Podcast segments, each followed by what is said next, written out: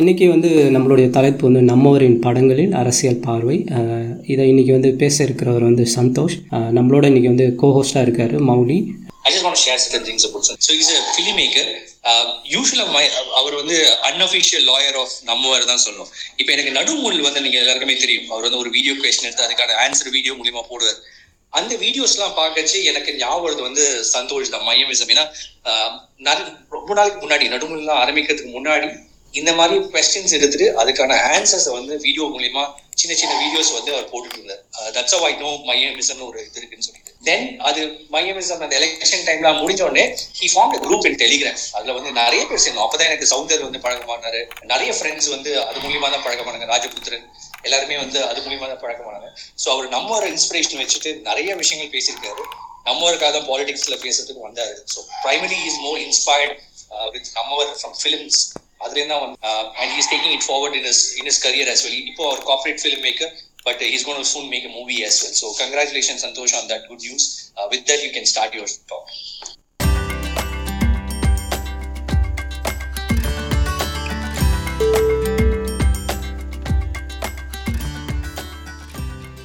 Thank you Mouli.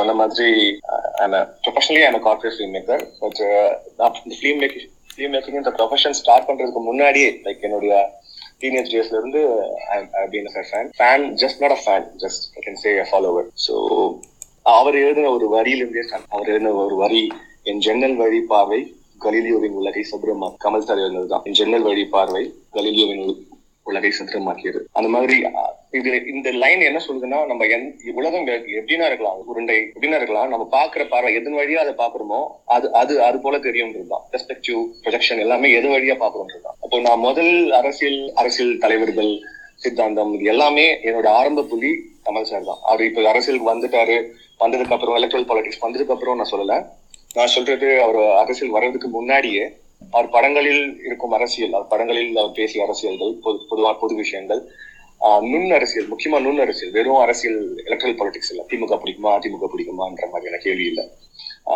அது ஒவ்வொரு நம்ம நம்ம வாழ்க்கையில நடக்கிற ஒவ்வொரு விஷயம், ஒவ்வொரு செயலும், ஒவ்வொரு ஒவ்வொரு ஒவ்வொரு பார்வையும் அதுல ஒரு நுண் அரசியல் இருக்குன்றத வந்து முதல்ல நான் அவர் படங்கள் பார்க்கும்போது தான் தெரியும். இப்ப சினிமாவில் அரசியல் பேசுறதுன்னா சத்யராஜ் பேசுற மாதிரி, மணிவண்ணன் பேசுற மாதிரி, கவுண்டமணி பேசுற மாதிரி, இல்ல விவேக் பேசுற மாதிரி ஒரு பாசிங் கமெண்ட், ஒரு நக்கல் நையாண்டியோட கலாச்சிட்டு போறது இல்லை. அந்த மாதிரி அரசியல் அந்த மாதிரி அரசியல் பேசுறது எனக்கு தெரிஞ்சு அவ்வளவு அவ்வளவு பெரிய கஷ்டம் கிடையாது.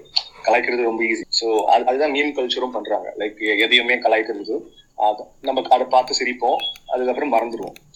இந்தியன் தாத்தா பாஷையில சொன்னா மறதி தேசியவாதின்ற மாதிரி அன்னைக்கு நடக்கிற விஷயத்த கலாய்ப்பாங்க, அன்னைக்கே மறந்துடுவோம். அந்த மாதிரி இல்லாம கலையின் உச்ச வடிவத்தில் ஒரு விஷயத்த அவர் தன் சொல்ல விரும்பும் ஒரு கருத்தை சரியான ஒரு கதை களத்துல சரியான கதாபாத்திரம் மூலமா ஒரு ஒரு சூழ்நிலையை உருவாக்கி ஒரு காட்சியை உருவாக்கி அந்த காட்சியில அந்த காட்சியின் ஊடா ஊடாக நமக்கு ஒரு அரசியலை ஒரு அரசியல் பேசும்போது நம்ம அது வந்து நம்ம மண்டைக்குள்ளேயே இருக்கும், நம்ம அது வந்து ஓடிட்டே இருக்கும், நம்மள அதை சிந்திக்க வச்சுட்டே இருக்கும், ப்ரோக் பண்ணிட்டே இருக்கும்.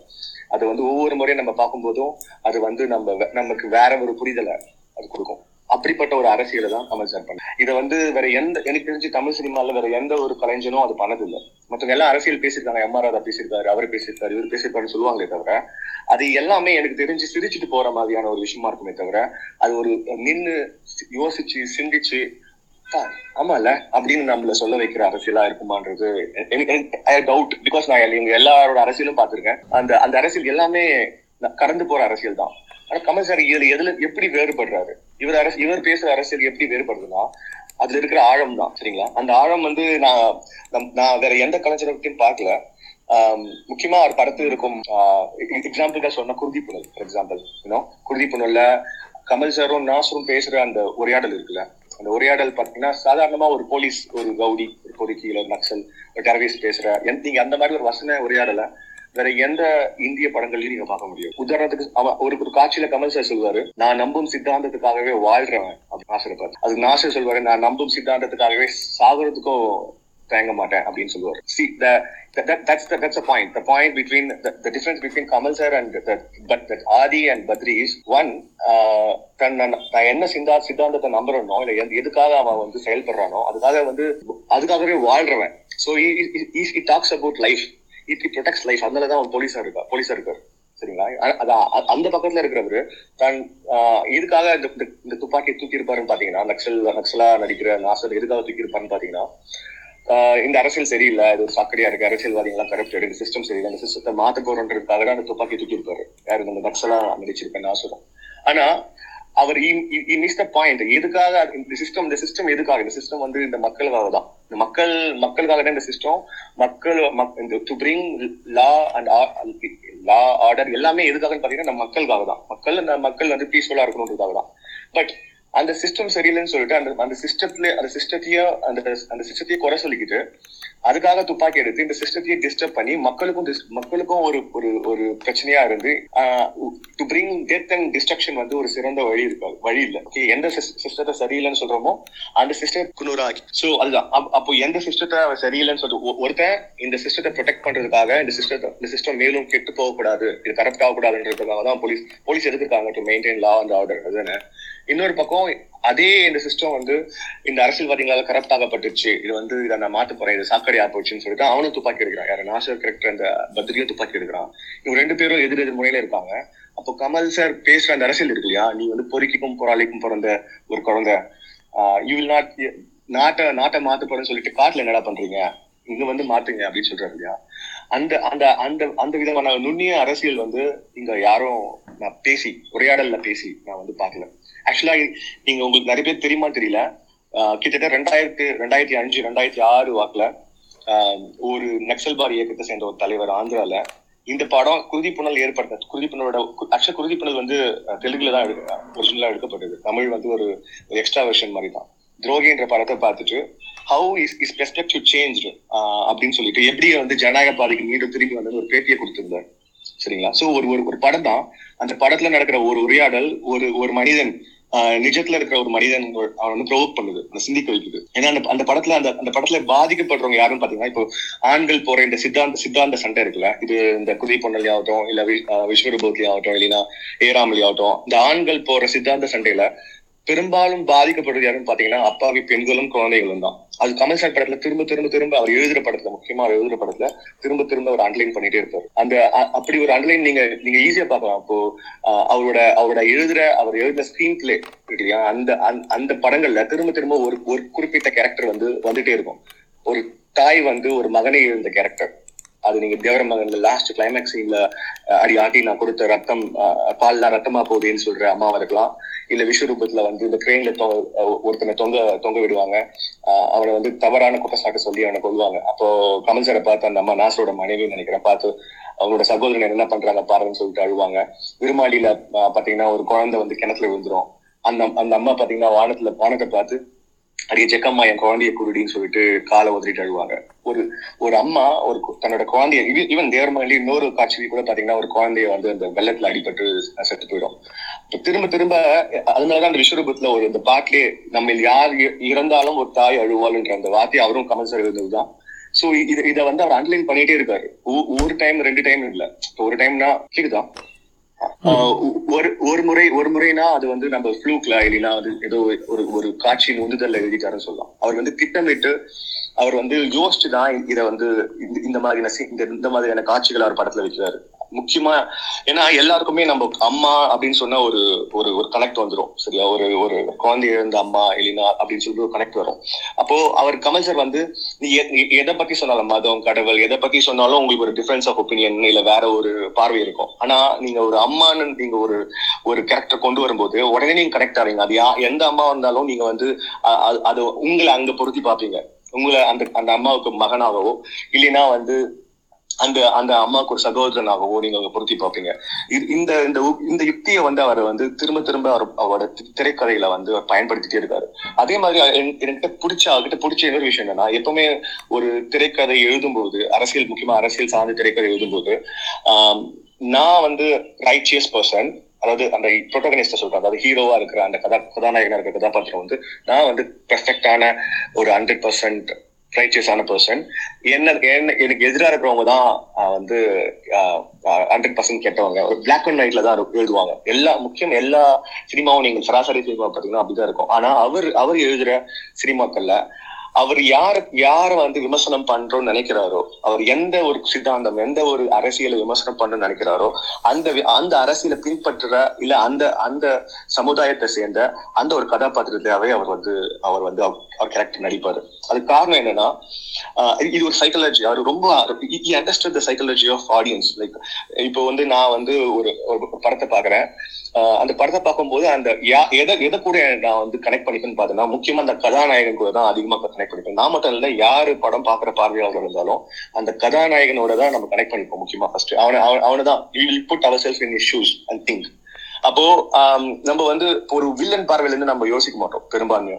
ஆஹ் அப்போ வந்து அப்ப என்னன்னா, கமல் சார் வந்து நான் நான் ஒரு ஒரு கருத்தியலையோ ஒரு அரசியலையோ விமர்சிக்க போறேன், அத அதை வந்து வில்லன் வில்லன் மட்டும்தான் வில்லன் பின்பற்றுறான் வில்லன் வந்து அதை பண்றான் அப்படின்றத தாண்டி அவரே அவரையே அவர் கொஸ்டின் பண்ற மாதிரி அவர் கதாபாத்திரத்தை உருவா உருவாக்குவாரு உருவாக்குவாரு அது காரணம் என்னன்னா, அந்த பார்வையாளர்களை அவங்க கூடயே கூட்டிட்டு போய் அவங்களையே யோசிக்க வைக்கிற ஒரு டெக்னிக். இது இதை வந்து திரும்ப திரும்ப எந்த ஒரு ஹீரோவும் எந்த ஒரு கதாசிரியரும் பண்ணதான் நான் பார்த்தது இல்லை. உதாரணத்துக்கு நீங்க சாக்கெட் ராம் கதா, அவரு கால் வந்திருக்குன்னு நினைக்கிறேன், இதுதான் ஒரு கட்டத்துல அவருக்கு ஒரு பாதிப்பு ஏற்பட்டு அவர் மூளை செலவு செய்யப்பட்டு மாறி போயிடுறாரு. இப்போ ஒரு மாறி போகும்போது மூளை செலவு செய்யப்பட்டு பிரெயின் வாஷ் பண்ணப்பட்டு மாறி போகும்போது அந்த ரைட் விங் பாலிடிக்ஸ் இருக்குல்ல, இந்துத்துவ அரசியலை வந்து அப்போ அது அதனாலதான் காந்தி விமர்சிக்கிறாரு. ஆனா அவர் காந்தி விமர்சிக்கும் போதுல ஆமால சாக்கித்ராம் கரெக்டா தான் சொல்றான், அந்த ஆடியன்ஸ் பெர்ஸ்பெக்டிவ்ல சொல்றேன், நியூட்ரல் ஆடியன்ஸ் பெர்ஸ்பெக்டிவ்ல சொல்றேன். அந்த சாக்கித்ராம் எந்த வழியில பயணிக்கிறானோ கிட்டத்தட்ட அதே மாதிரி ஒரு வழியில தான் அவங்களும் பின்பற்றுவாங்க, அவங்களும் போவாங்க. ஆமா இல்ல, சாக்கித்ராம்க்கு என்ன நடந்துச்சு, ஓகே அவரோட மனைவி அவர் காதலியை வந்து கொண்டுட்டாங்க, ஓகே இப்ப வந்து நமக்கு நமக்கும் பாவம் அந்த அல்தாஃப் டெய்லர் மேல சாக்கித்ராம்க்கு இருந்த கோவம் என்னவோ அதே கோவம் நம்ம நம்ம பாக்குற ஆடியன்ஸ்க்கும் அந்த கோவம் இருக்கும். சோ அப்போ சாக்கித்ராம் கொல்லும் போது ஆஹ் நமக்குள்ள ஆமா நமக்கும் சரின்னு தோணும். ஆனா அந்த மொமெண்ட் அந்த அதுல் அதுல் குல்கர்னி கேரக்டர் வந்து அபியங்கர் கேரக்டர் வந்து சாக்கித்ராம பிரெயின் வாஷ் பண்ணும்போது நம்மளும் அந்த சாக்கித்ராம் கூடயே பயணிப்போம். ஆனா ஒரு கட்டத்துல ஒரு தன் மனைவி காதலி மனைவிய ஒரு இந்த இந்த மத வெறுப்புனால இழந்த இழந்ததனால் மூளை செலவை செய்யப்பட்டு மாறுற சாக்கித்ராம் இன்னொரு தருணத்தில் தன்னோட நண்பன் அவன் ஒரு அப்பாவி அவனோட அப்பாவி ஆஹ் அம்ஜத் கான் வந்து ஒரு அப்பாவி அவன் அவனோட இழப்பு மூலியமா மீண்டும் இ கம் டு ரியலைஸ் அவருக்கு வந்து ஒரு புரிதல் ஏற்படுது. ஒரு eye for an eye will, இந்த காந்தியோட தத்துவம் தான். நம்ம ஒரு கண்ணுக்கு படிக்க படிக்க கண்ணுக்கு கண்ணுக்குன்னு போனா there is no end point அப்படின்ற அந்த ரியலைசேஷன் வந்ததுக்கு அப்புறம் தான் again he come back to his sanity. Like அதனாலதான் அந்த படத்திலேயே வரும், இதுக்கு முன்னாடி இந்த மிருகத்தை நான் பார்த்தது இல்லைன்னு சொல்லிட்டு அம்ஜத் கான் வந்து சாகரத்துக்கு முன்னாடி சொல்ற அந்த டைலாகும் வரும். சோ இப்படி கொண்டு போகும்போது என்ன ஆகுதுன்னா, இந்த இந்த சித்தாந்தத்தை இந்த சித்தாந்தத்தை படி யோசிக்கிற ஆளுங்க கூட சாக்கித்ராம் மாதிரியே சாக்கித்ராம் கூடயே அந்த வழியிலேயே போய் அவங்க யோசிக்கிறது அட்லீஸ்ட் யோசிக்கிறதுக்காக ஒரு ஒரு வாய்ப்பு இருக்கு. ஆனா இது வந்து இது நீங்க ஆப்போசிட்டா பண்ணீங்கன்னு வச்சுக்கலாம், நீ என்னடா டேஷ் சொல்றது, இதுதான் வந்து பெரும்பான்மையா நம்ம நான் பாக்குற. இப்ப இப்ப கூட தமிழ் சினிமால நிறைய பேர் வந்து ஜாதிக்கு ஜாதி எதிரெல்லாம் படம் எடுக்கிறாங்க.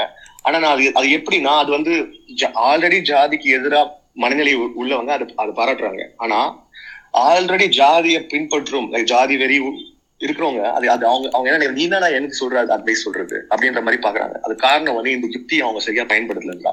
தேவர் மகனுமே தேவர் மகனுமே அதே அதே யுக்தி தான் பயன்படுத்திருக்காரு. இந்த பழிக்கு பழி ரத்தத்துக்கு ரத்தம்னு வாழ்ற காட்டு மிராண்டி கூட்டத்துல நான் வாழ விரும்பலையா அப்படின்னு அவன் யாரா சொல்றான்? நீங்களே நீங்களே யோசிச்சு பாருங்களேன். அவங்க ஒடுக்கப்பட்ட சமுதாயத்துல இருந்து இந்த வார்த்தையை சொன்னா ஒண்ணு தியேட்டர் கிழிப்பானுங்க, இல்லைன்னா வந்து அது கேட்கவே மாட்டாங்க. நீ என்ன எனக்கு சொல்றது அட்வைஸ், நீ என்ன நீ என்ன பெரியவனா அப்படின்ற மாதிரிதான் பெர்ஸ்பெக்டிவ் இருக்கும். அப்போ ஒரு கேரக்டர் வந்து ஆஹ் கமல் சாரோட கேரக்டர் சக்தி கேரக்டர் வந்து சொல்லுது, ஆஹ் நான் வந்து இந்த மாதிரி ஒரு இடத்துல நான் வாழ விரும்பல நான் போறேன் அப்படின்னு சொல்லுது. இன்னொரு கேரக்டர் வந்து அதே சமுதாயத்தை சேர்ந்த இன்னொரு கேரக்டர் சொல்லுது, நீ நீ போனா அப்படி யாரு ஃபிக்ஸ் பண்ணுவா, வெறும் குறை சொல்லி குறை சொல்லிட்டு போறது easy, but you have to fix right, somebody have to fix.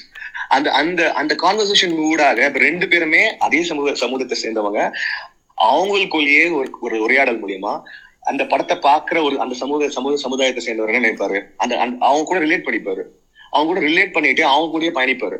அவங்க கூட பயணிக்கும் போதுதான் அப்ப கடைசியா அந்த கிளைமேக்ஸ்ல அவர் சொல்றாருல, போகண்டா புள்ளக்குட்டிகளை படிக்க வைங்க விவசாயத்தை பாருங்கடான்னு சொல்றது மாதிரி நிறைய பேர் இங்க அப்படிதான் விமர்சனம் வைக்கிறாங்க. எப்படி விமர்சனம் வைக்கிறாங்க, ஆஹ் படம் ஃபுல்லா வந்து படம் பேரை ஜாதி பேரை வச்சுட்டு படத்துல கிளாஸ்ல வந்து ஆஹ் போய் புள்ளக்குட்டிங்களை படிக்க வைங்க விவசாயத்தை பாருங்கன்னு சொல்லிட்டா போதுமான்னு கேட்கறாங்க. அதுவே பொய், இது திட்ட திட்டமிட்டு தான் எல்லாரும் இந்த இந்த மாதிரி தேவர் தேவர் மகனை பத்தி ஒரு பொய்யான பார்வை வைக்கிறாங்க. படத்து லாஸ்ட்ல மட்டும் அவர் சொல்லாது, படத்துக்கு நடுவுலயே முக்கியமான ஒரு காட்சி அமைப்புலயே தேவர் பிபின் சிவாஜி சேரன் கமல் சார் இந்த உரையாடல் ஆகட்டும் இப்போ Kamal sir and Nassar sir கிட்ட இருக்கிற அந்த உரையாடல் இருக்குல்ல, நீ தேவனா இருக்கிறது முக்கியமா மனுஷனா இருக்கிறது முக்கியமான்றது, இந்த மாதிரி ஒரு உரையாடல் அவரே அந்த சமுதாயத்தை சேர்ந்தவர் அதை கொஸ்டின் பண்ணும்போது அது அது எப்படி இருக்குன்னா, ஒரு அண்ணன் ஒரு அண்ணன் ஒரு அண்ணன் வந்து தவறான வழியில போற தம்பியை தட்டி கேட்கிற மாதிரியோ, ஒரு அப்பா வந்து தவறான வழியில போற ஒரு பையனை தட்டி கேட்கிற மாதிரியோ அவங்க உணர்வாங்க. நம்ம ஆள் ஒருத்த சொல்றான்டா அப்படின்னு உணர்வாங்க. அட்லீஸ்ட் யோசிக்கிறதுக்காக ஒரு யோசிக்க யோசிக்கிறதுக்காக ஒரு ஸ்பேஸ் இருக்கும். ஆனா இதுவே நீங்க ஒரு ஒரு மாற்று சமுதாயத்துல இருந்து வெளியிருந்து குரல் வந்து அவங்க கொஸ்டின் பண்ற மாதிரி இருந்தா அவங்க வெறும் அஃபென்சிவா எடுத்துப்பாங்க. ஆக்சுவலா இந்த இந்த யுக்தியை புரியாமதான் நிறைய பேர் குழம்பி, ஈவன் லிட்ரேச்சர் லிட்ரேச்சர்ல இருக்கிற தீவிர இலக்கிய இலக்கிய வட்டத்துல இருக்கிறவங்களே தவறான புரிதல்ல தேவர் மகனையும் ஹேராம் பத்தியும் பேசிட்டு இருக்காங்க. அது காரணமே இந்த யுக்தியை புரியாத புரியாதனாலதான் இது வந்து ஒரு முறை நானே எழுத்தாளர் நானி சந்திரன் கூட ஒரு ஒரு உரையாடல் டிஸ்கஷன் நடந்தப்போ நானே அவர்கிட்ட விலக்கி சொல்லியிருக்கேன். அவரு அவருக்கும் இதே மாதிரியான ஒரு ஒரு தவறான புரிதல் போட்டு தேவர் மகன் ஹேராம் மாதிரியான படங்கள் மேல இருக்கு. அதாவது அவர் வந்து இந்த மாதிரி கேரக்டர்ல கிரே கேரக்டர்ல நடிக்கும்போது அவர் வந்து என்ன நினைச்சுக்கிறாரு, அதை உயர்த்தி பிடிக்கிறதா அவங்க வந்து அது தப்பா அவங்க நினைச்சுக்கிறாங்க. அது அது அது இந்த யுக்தி இருக்குல்ல, இந்த ஸ்கிரீன் பிளே யுக்தி, அது வந்து அது அவங்களுக்கு ஏன் புரியலன்னு எனக்கே தெரியல. நான் நான் அவங்ககிட்ட விலக்கி சொல்லும் போது அப்பதான் கனெக்ட் பண்ணிப்பாங்க. நீ வெளியிருந்து ஒருத்தர் சொன்னா நீ என்னடா நான் சொல்றதுன்னு கேட்பாங்க. அதுக்காக தான் அப்படி அப்படி ஒரு திரைக்கதை யுக்தி அவர் பயன்படுத்துறாருன்னு நான் சொல்லும் போது அது எனக்கு அவர் பதில் சொன்னது, நானி சங்கரன் சொன்ன பதில் என்னன்னா, இது இது வந்து ஒரு சராசரி ஒரு ஒரு ஆளுக்கு புரியாது, நீங்க சொல்ற அந்த யுக்தி ஒரு சராசரி ஆளுக்கு புரியாதுன்றாரு. நான் அதையே நான் ஏத்துக்கல. ஏன்னா இப்போ நான் ஒரு சராசரி தான் நான் ஒரு சராசரி தான் நான் ஒரு அறிவுஜீவியோ ஒரு இன்டலெக்சுவலோ ஒரு வானத்துல இருந்து வரல. எல்லாருமே இங்க இருக்கிற ஒரு முக்காவாசி பேர் சராசரி தான், including Kamal sir Kamal sir உட்பட ஒரு சராசரி சிவாஜி எம்ஜிஆர் படத்தை பார்த்துட்டு தான் இப்ப இப்ப அவர் உலக தரத்துக்கு படம் எடுக்கிறதுக்கு வந்திருக்காரு. ஒரு சராசரி அடுத்த தரத்துக்கு போக முடியும். இங்க வந்து அதை வந்து ஒரு ஒரு சராசரியால அது முடியவே முடியாது, ஒரு காமன் மேனால அப்படி அப்படி வந்து புரிஞ்சுக்கவே முடியாதுன்னு ஒரு டிசிஷனை ஆல்ரெடி இவங்க எடுக்கிறாங்க. யாரு இந்த மாதிரி தீவிர எழுத்த எழுத்துள்ளர்கள் செயல்படுறவங்களே எடுக்கிறாங்க. சோ இத வந்து நான் வந்து ஒரு கட்டம் வரைக்கும் நான் நினைச்சேன் இவங்களுக்கு வந்து உண்மையிலேயே வந்து கமல் சாரோட ஸ்கிரீன் பிளே இல்லைன்னா அவர் அவர் பண்ற யுக்தி அவர் பேசுற அரசியல் புரியாம தான் இவங்க வந்து பேசிட்டு இருக்காங்க போல, புரியாமதான். அதனால வந்து அதனால என்ன பண்ணிட்டே இருப்பேன்னா, நமக்கு ஒரு கவிதை புரியுது, அது புரியாதவங்களுக்கு நம்ம எக்ஸ்பிளைன் பண்ணிட்டே இருப்போம். அந்த கவிதை எவ்வளவு நல்ல கவிதை, ஒரு பாடல் நமக்கு புரியுது, இன்னொருத்தருக்கு நம்ம ரெக்கமெண்ட் பண்ணிட்டே இருப்போம். சோ அந்த மாதிரிதான் நானும் கமல் சாரை பத்தி டிஃபெண்ட் பண்ணிட்டே இருக்கிற ஒரு விஷயமும் நடந்தது. அவர் அவர் இதை சொல்லியிருக்காரு, அதை சொல்லியிருக்காருன்னு சொல்லிட்டே இருக்குது. பட் ஒரு கட்டத்துல எனக்கு புரிஞ்சது, கொஞ்சம் பேருக்கு மட்டும்தான் உண்மையாவே புரியல, ஆஹ் நிறைய பேருக்கு புரியாத மாதிரி நடிக்கிறாங்கன்றது. புரியாத மாதிரி நடிக்கிறவங்க நம்மள கடைசி வரைக்கும் மாத்தவே முடியாது. ஏன்னா அவங்க வந்து ஆல்ரெடி தேர் அவங்க அவங்களுக்கு முன்முடிவு இருக்கு, அவங்க தேர் ப்ரிஜுடைஸ். ஸோ அவங்கள வந்து நம்ம என்ன விளக்கம் சொல்லியும் என்ன என்ன சொல்லியும் நம்ம மாற்ற முடியாது. ஸோ இப்போ இப்போ இப்போ கமல் சார் படத்துல நம்ம நம்ம பேசிட்டு இருக்கும்போது குருதி புனல், ஹேராம், இருமாண்டி, ஷுரூம் எல்லாம் பேசிட்டு இருக்கும்போது எனக்கு முக்கியமா படத்துல பிடிச்சது வந்து நுண் அரசியல் இருக்குல்ல. இப்போ சராசரியா பேசுற எல்லாரும் லஞ்சம் வாங்குறது இதெல்லாம் வந்து சராசரியான அரசியல், எல்லாருமே பேசுற அரசியல். நான் சொல்ற சின்ன சின்ன விஷயங்கள், மைன்யூட்டான விஷயங்கள். உதாரணத்துக்கு இப்போ ஒரு ஆளவந்தான் படத்துல வந்து அந்த சைக்கா சைக்காலஜிஸ்ட் அவர் கமல் நந்து கிட்ட பேசும்போது, இந்த முறை உன்னுடைய வயலன்ஸ் எல்லாம் தூக்கலா இருக்கு, எங்கிருந்து கத்துக்கிட்ட, ரொம்ப அதிகமா இருக்கு, எங்கிருந்து கத்துக்கிட்டேன்னு சொல்லிட்டு கேட்பாரு. அப்ப எல்லா எல்லா குழந்தைங்களும் மாதிரியே கார்ட்டூன்ல தான் கத்துக்கிட்டேன் அப்படின்னு சொல்லிட்டு சொல்லுவாரு. இது வந்து just passing kind of dialogue மாதிரி இருக்கும். ஆனா இது வந்து ஒரு அந்த டைம்ல ரெண்டாயிரம் ரெண்டாயிரத்தி ஒண்ணுல வந்துச்சு அந்த படம் நினைக்கிறேன். அந்த டைம்லயும் கார்ட்டூன் நெட்வொர்க் வந்து ஃபேமஸ் தான் நம்ம இந்தியால. ஆனா மெயின் ஸ்ட்ரீம் மெயின் ஸ்ட்ரீம் ஊடகத்துல மெயின் ஸ்ட்ரீம் மீடியால பேசாத ஒரு விஷயத்த அவர் படங்கள் எப்பவும் very very very very very very மைன்யூட்டா மைக்ரோ லெவல்ல டச் பண்ணிட்டே போவோம். இது வந்து mainstream cinema mainstream ஊடகத்துல நான் சொல்றது வந்து எழுத்து ஊடகமா இருக்கலாம், இல்லைன்னா வந்து காட்சி ஊடகமா இருக்கலாம். இந்த இந்த கார்ட்டூன்ல இருக்கிற வயலன்ஸை பத்தி எங்கேயுமே டச் பண்ணி பேசின ஒரு ஒரு விவாதத்துக்குரிய பொருளாவே ஆக்கல. அந்த சமய அந்த சமயத்திலேயே அவர் இதை பேசியிருக்காரு. இது மாதிரி சிறைக்குள் நடக்கும் வந்து இந்த இந்த வயலன்ஸ் இருக்கு இல்லையா, சிறை சிறைக்குள் இப்போ ஒரு ஒருத்த வந்து ஆஹ் தப்பு செஞ்சவன் திருந்தணும், திருத்துறதுக்காக தான் சிறை சிறைச்சாலை அப்படின்னு சொல்லிட்டு நம்ம நம்பிட்டு இருக்கோம். இப்ப சிறையில என்ன மாதிரியான விஷயங்கள் நடக்குதுன்ற அந்த விஷயத்தையும் மெயின் ஸ்ட்ரீம் மீடியா எந்த மீடியாவும் டச் பண்ண, விரும்மாண்டியில டச் பண்ண நான் சொல்றேன், மகாநதியிலேயே அவர் டச் பண்ணியிருக்காரு. ஆக்சுவலா வந்து கிட்டத்தட்ட விரும்மாண்டி வர்றதுக்கு ஒரு ஒரு இரண்டு வருஷங்களுக்கு முன்னாடிதான் நம்ம சென்னை சென்ட்ரல் ஜெயில வந்து ஒரு கலவரம் நடந்துச்சு. அதுக்கு அதோட இன்ஸ்பிரேஷன் கிட்டத்தட்ட விரும்மாண்டில இருக்கும். பட் அதுக்கும் முன்னாடி மகாநதி தொண்ணூத்தி ரெண்டு இருபத்தி மூணு வார்த்தையிலேயே சொல்றேன், சிறைச்சாலை நம்மளோட சிறைச்சாலைகள் எப்படி இயங்குது, அதுக்குள்ள இருக்கிற கரப்ஷன் என்ன, அது எப்படி அங்க உள்ள போறோன்னு அது எப்படி மாத்துன்ற விஷயத்த டச் பண்ணுது. ஒவ்வொரு ஒவ்வொரு விஷயமும் இந்த மாதிரி வந்து அவர் வந்து பிரச்சனைகள் எந்த மாதிரியான அபியூஸ்கள் நடக்கிற, விவசாயம், இயற்கை விவசாயம்லாம் இப்பதான் நாம் தமிழர் அவங்க எல்லாம் பேசிட்டு இருக்காங்க. இப்போ விரும்மாண்டி இதுலயே அவர் வந்து பண்ணிருக்கோம். பாப்பா நஷ்டத்துல கமல் சாரும் கௌதமி மேடமும் பேசுற அந்த ஒரு ஒரு உரையாடல்ல அவர் பெஸ்டிசைட்ஸ் இன்செக்டிசைட்ஸ்க்கு அகேன்ஸ்டா பேசுற வசமாகட்டும், இதுதான் அவர் எந்த எந்த ஒரு விஷயத்தையும் ஒரு ஒரு அவர் வந்து உன்னிப்பா கவனிக்கிறாரு.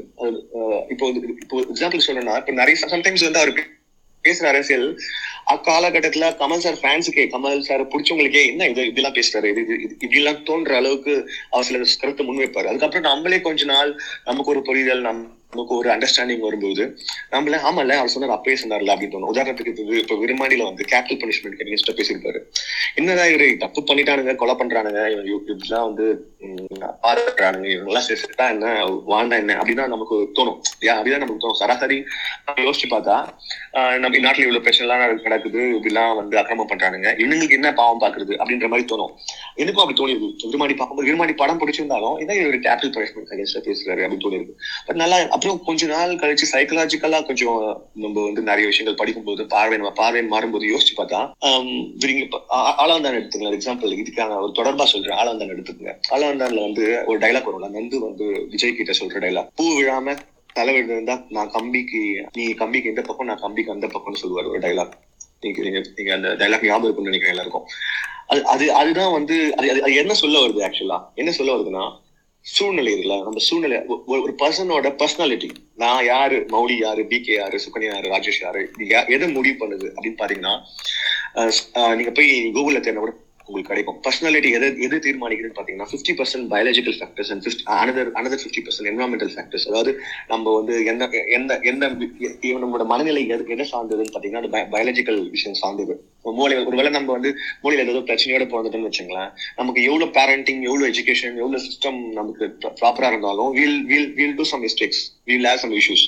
அதே சமயம் இந்த பயாலஜிக்கல் ஃபேக்டர் எல்லாம் கரெக்டா இருக்கு. அதே ஆனா என்வரான்மெண்டல் ஃபேக்டர்ஸ் நம்ம நம்ம பேரண்டிங் சரியில்லை, நம்ம வளர்ந்த விதம் சரி, நம்ம சூழ்நிலை சரியில்லை, ஒழுங்கான படிப்பு இல்லை, இந்த மாதிரி மற்ற விஷயங்கள்லாம் வச்சுக்கலாம். அப்போ அப்போ கமல் சார் இந்த அளவுக்கு டீப்பா யோசிக்கிறாரு. அதாவது அந்த அந்த சூழ்நிலை அவன் வந்து அந்த நந்து வந்து அப்படி ஒரு கொலைகாரனா ஆனதுக்கு அந்த சூழ்நிலை, அதனாலதான் அவன் சொல்றான் அது ஒரு ஒரு சான்சஸ், ஒரு ப்ராபபிலிட்டி தான். அவனோட சூழ்நிலை அவன் இங்கெல்லாம் அவன் மாமா கூட இருந்திருந்தானா அவன் இப்படியா இருக்க மாட்டான். அவன் அங்க மாமா கூட இல்லாம இங்க இருந்தானா அவன் வந்து இந்த இடத்துல நந்து இருந்த இடத்துல இருந்திருப்பான். அப்போ இப்போ அப்போ ஒரு மனிதன் அவன் செய்யும் செயலுக்கு, அவன் செய்யும் தவறுகளுக்கு அவன் மட்டுமே காரணமா அப்படின்றத கேள்வி அந்த அளவுக்கு டீப்பா டீப்பா சைக்கலாஜிக்கலா பிலாசபிக்கலா யோசிக்கிற அளவுக்கு நுண் அரசியல் பேசுற ஒரு ஒரு எழுத்தாளரோ ஒரு மீன்ஸ் சினிமால சொல்றேன் ஒரு எழுத்தாளரோ ஒரு நடிகரோ இல்லவே கிடையாது. அவர் அதை யோசிக்கிறாரு. He puts himself in in that shoes and think like why அப்படின்ட்டு. அப்பதான் அவர் வந்து யோசிக்கிறாரு. அப்போ இந்த சமுதாயத்துல இந்த மாதிரி தவறான பாதைகளை போறாங்க போறாங்க இல்லையா, அவங்களுக்கு அவங்க மட்டுமே அது காரணம் இல்லாத பட்சத்தில் அவங்க மட்டும் அவங்கள மட்டும் குற்றவாளி கூண்டில் ஏற்றி அவர்களை மட்டும் தூக்கில் ஏடுறது எந்த விதத்துல நியாயம்ன்ற மாதிரி அவர் யோசிக்கிறாரு. அதாவது இப்போ ஒரு ஒரு பையனுக்கு நமக்கு கிடைச்ச எல்லா வாய்ப்புகளும் இன்னொருத்தருக்கு கிடைக்கல.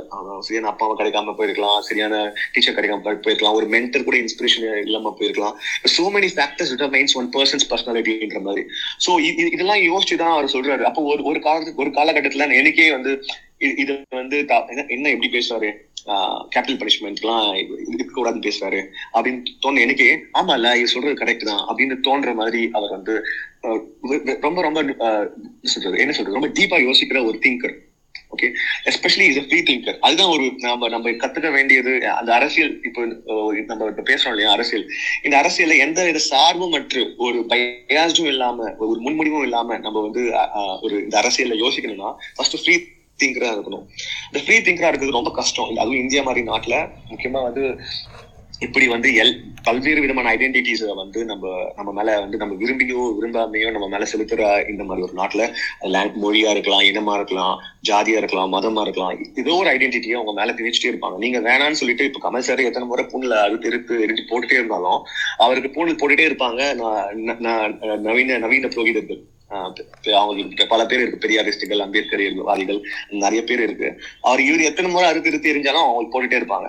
சோ இந்த மாதிரி அப்போ யாரு இங்க லிபரல்ஸ், இங்க செகுலர்ஸ், இங்க இங்க லிபரல் லிபரல் செகுலர்ஸ் கம்யூனிசம் பேசுறவங்களையே அடுத்தவங்களுக்கு ஐடென்டிட்டி ஐடென்டிட்டியை பேஸ் பண்ணி பாலிடிக்ஸ் பண்ற இந்த மாதிரி ஒரு நாட்டுல being free thinker is big big big big thing.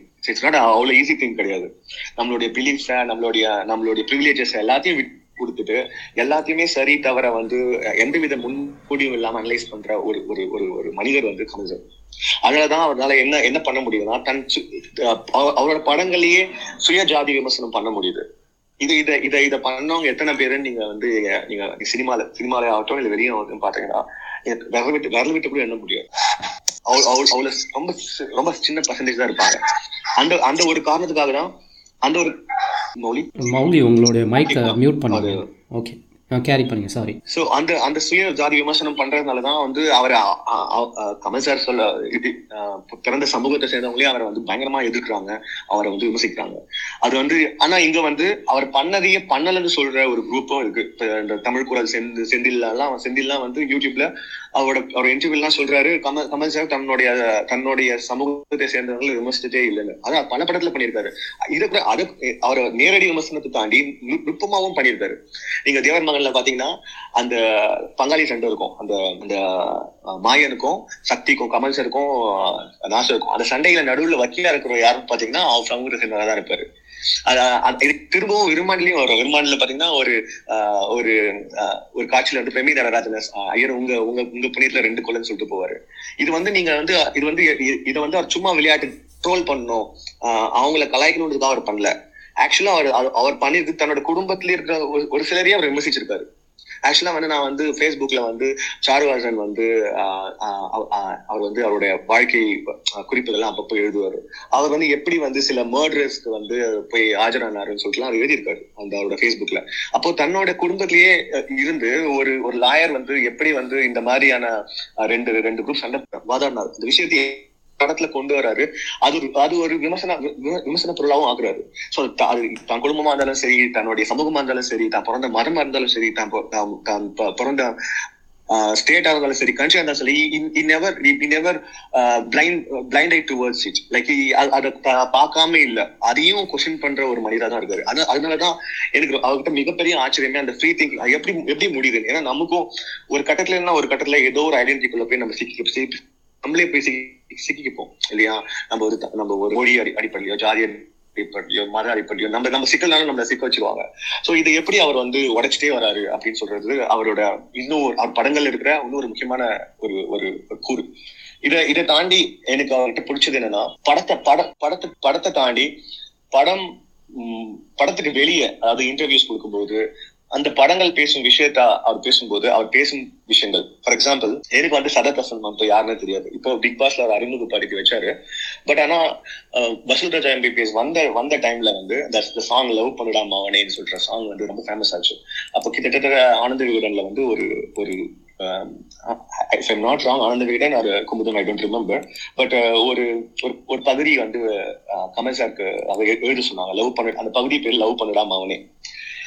So என்னோட சாங் வந்து லவ் பண்ணடா மகனி சாங் இல்லையா, அந்த சாங் தான் தலைப்பா தலைப்பாக எழுத சொன்னாங்க. அந்த டைம்ல அவர் அவர் வந்து இவங்க இந்த ஆனந்த விகடன் வந்து அவர் எழுத சொன்னது வந்து கமல் சார் எல்லாருக்கும் தெரியும், காதல் மன்னன், காதல் இளவரசன் இப்படிலாம் வந்து காதல் இளவரசன் இப்படிலாம் வந்து அவர் வந்து பேசப்பட்ட ஆளு. லவ்க்கும் அவருக்கும் நிறைய கனெக்ஷன் இருக்கும்னு நினைச்சு அவர் எழுத சொன்னாங்க. ஆனா அவரு வெறும் ஆண் பெண் ஆண் பெண்ணுக்கு இடையான காதல் இருக்கு இல்லையா, அதை மட்டும் பத்தி அதுல எழுதல. லவ் பண்ணடா மகனி என்ற அந்த காலம்ல அந்த பட அவர் ஒவ்வொரு ஒவ்வொரு ஒரு இன்ஃபர்மேஷனை அவர் எப்படி அந்த கட்டுரைக்கு இந்த காலம் எப்படி எழுதியிருந்தாங்கன்னா ஒரு படத்தை சொல்லுவாரு, ஒரு காட்சியை சொல்லுவாரு, அப்புறம் நிஜத்துல நடக்கிற ஒரு இன்சிடென்ட்டை சொல்லுவாரு, அதை கனெக்ட் பண்ணி ஆஹ் மனிதன் பேசுவாரு. அப்படியே அதை அந்த அந்த தொடரை கொண்டு போயிருந்தாரு. அதுல ஒரு ஒரு ஒரு ஒரு பர்டிகுலர் கட்டுரையில வந்து ஆஹ் ஆணவ கொலைகளை பத்தி பேசியிருந்தாரு.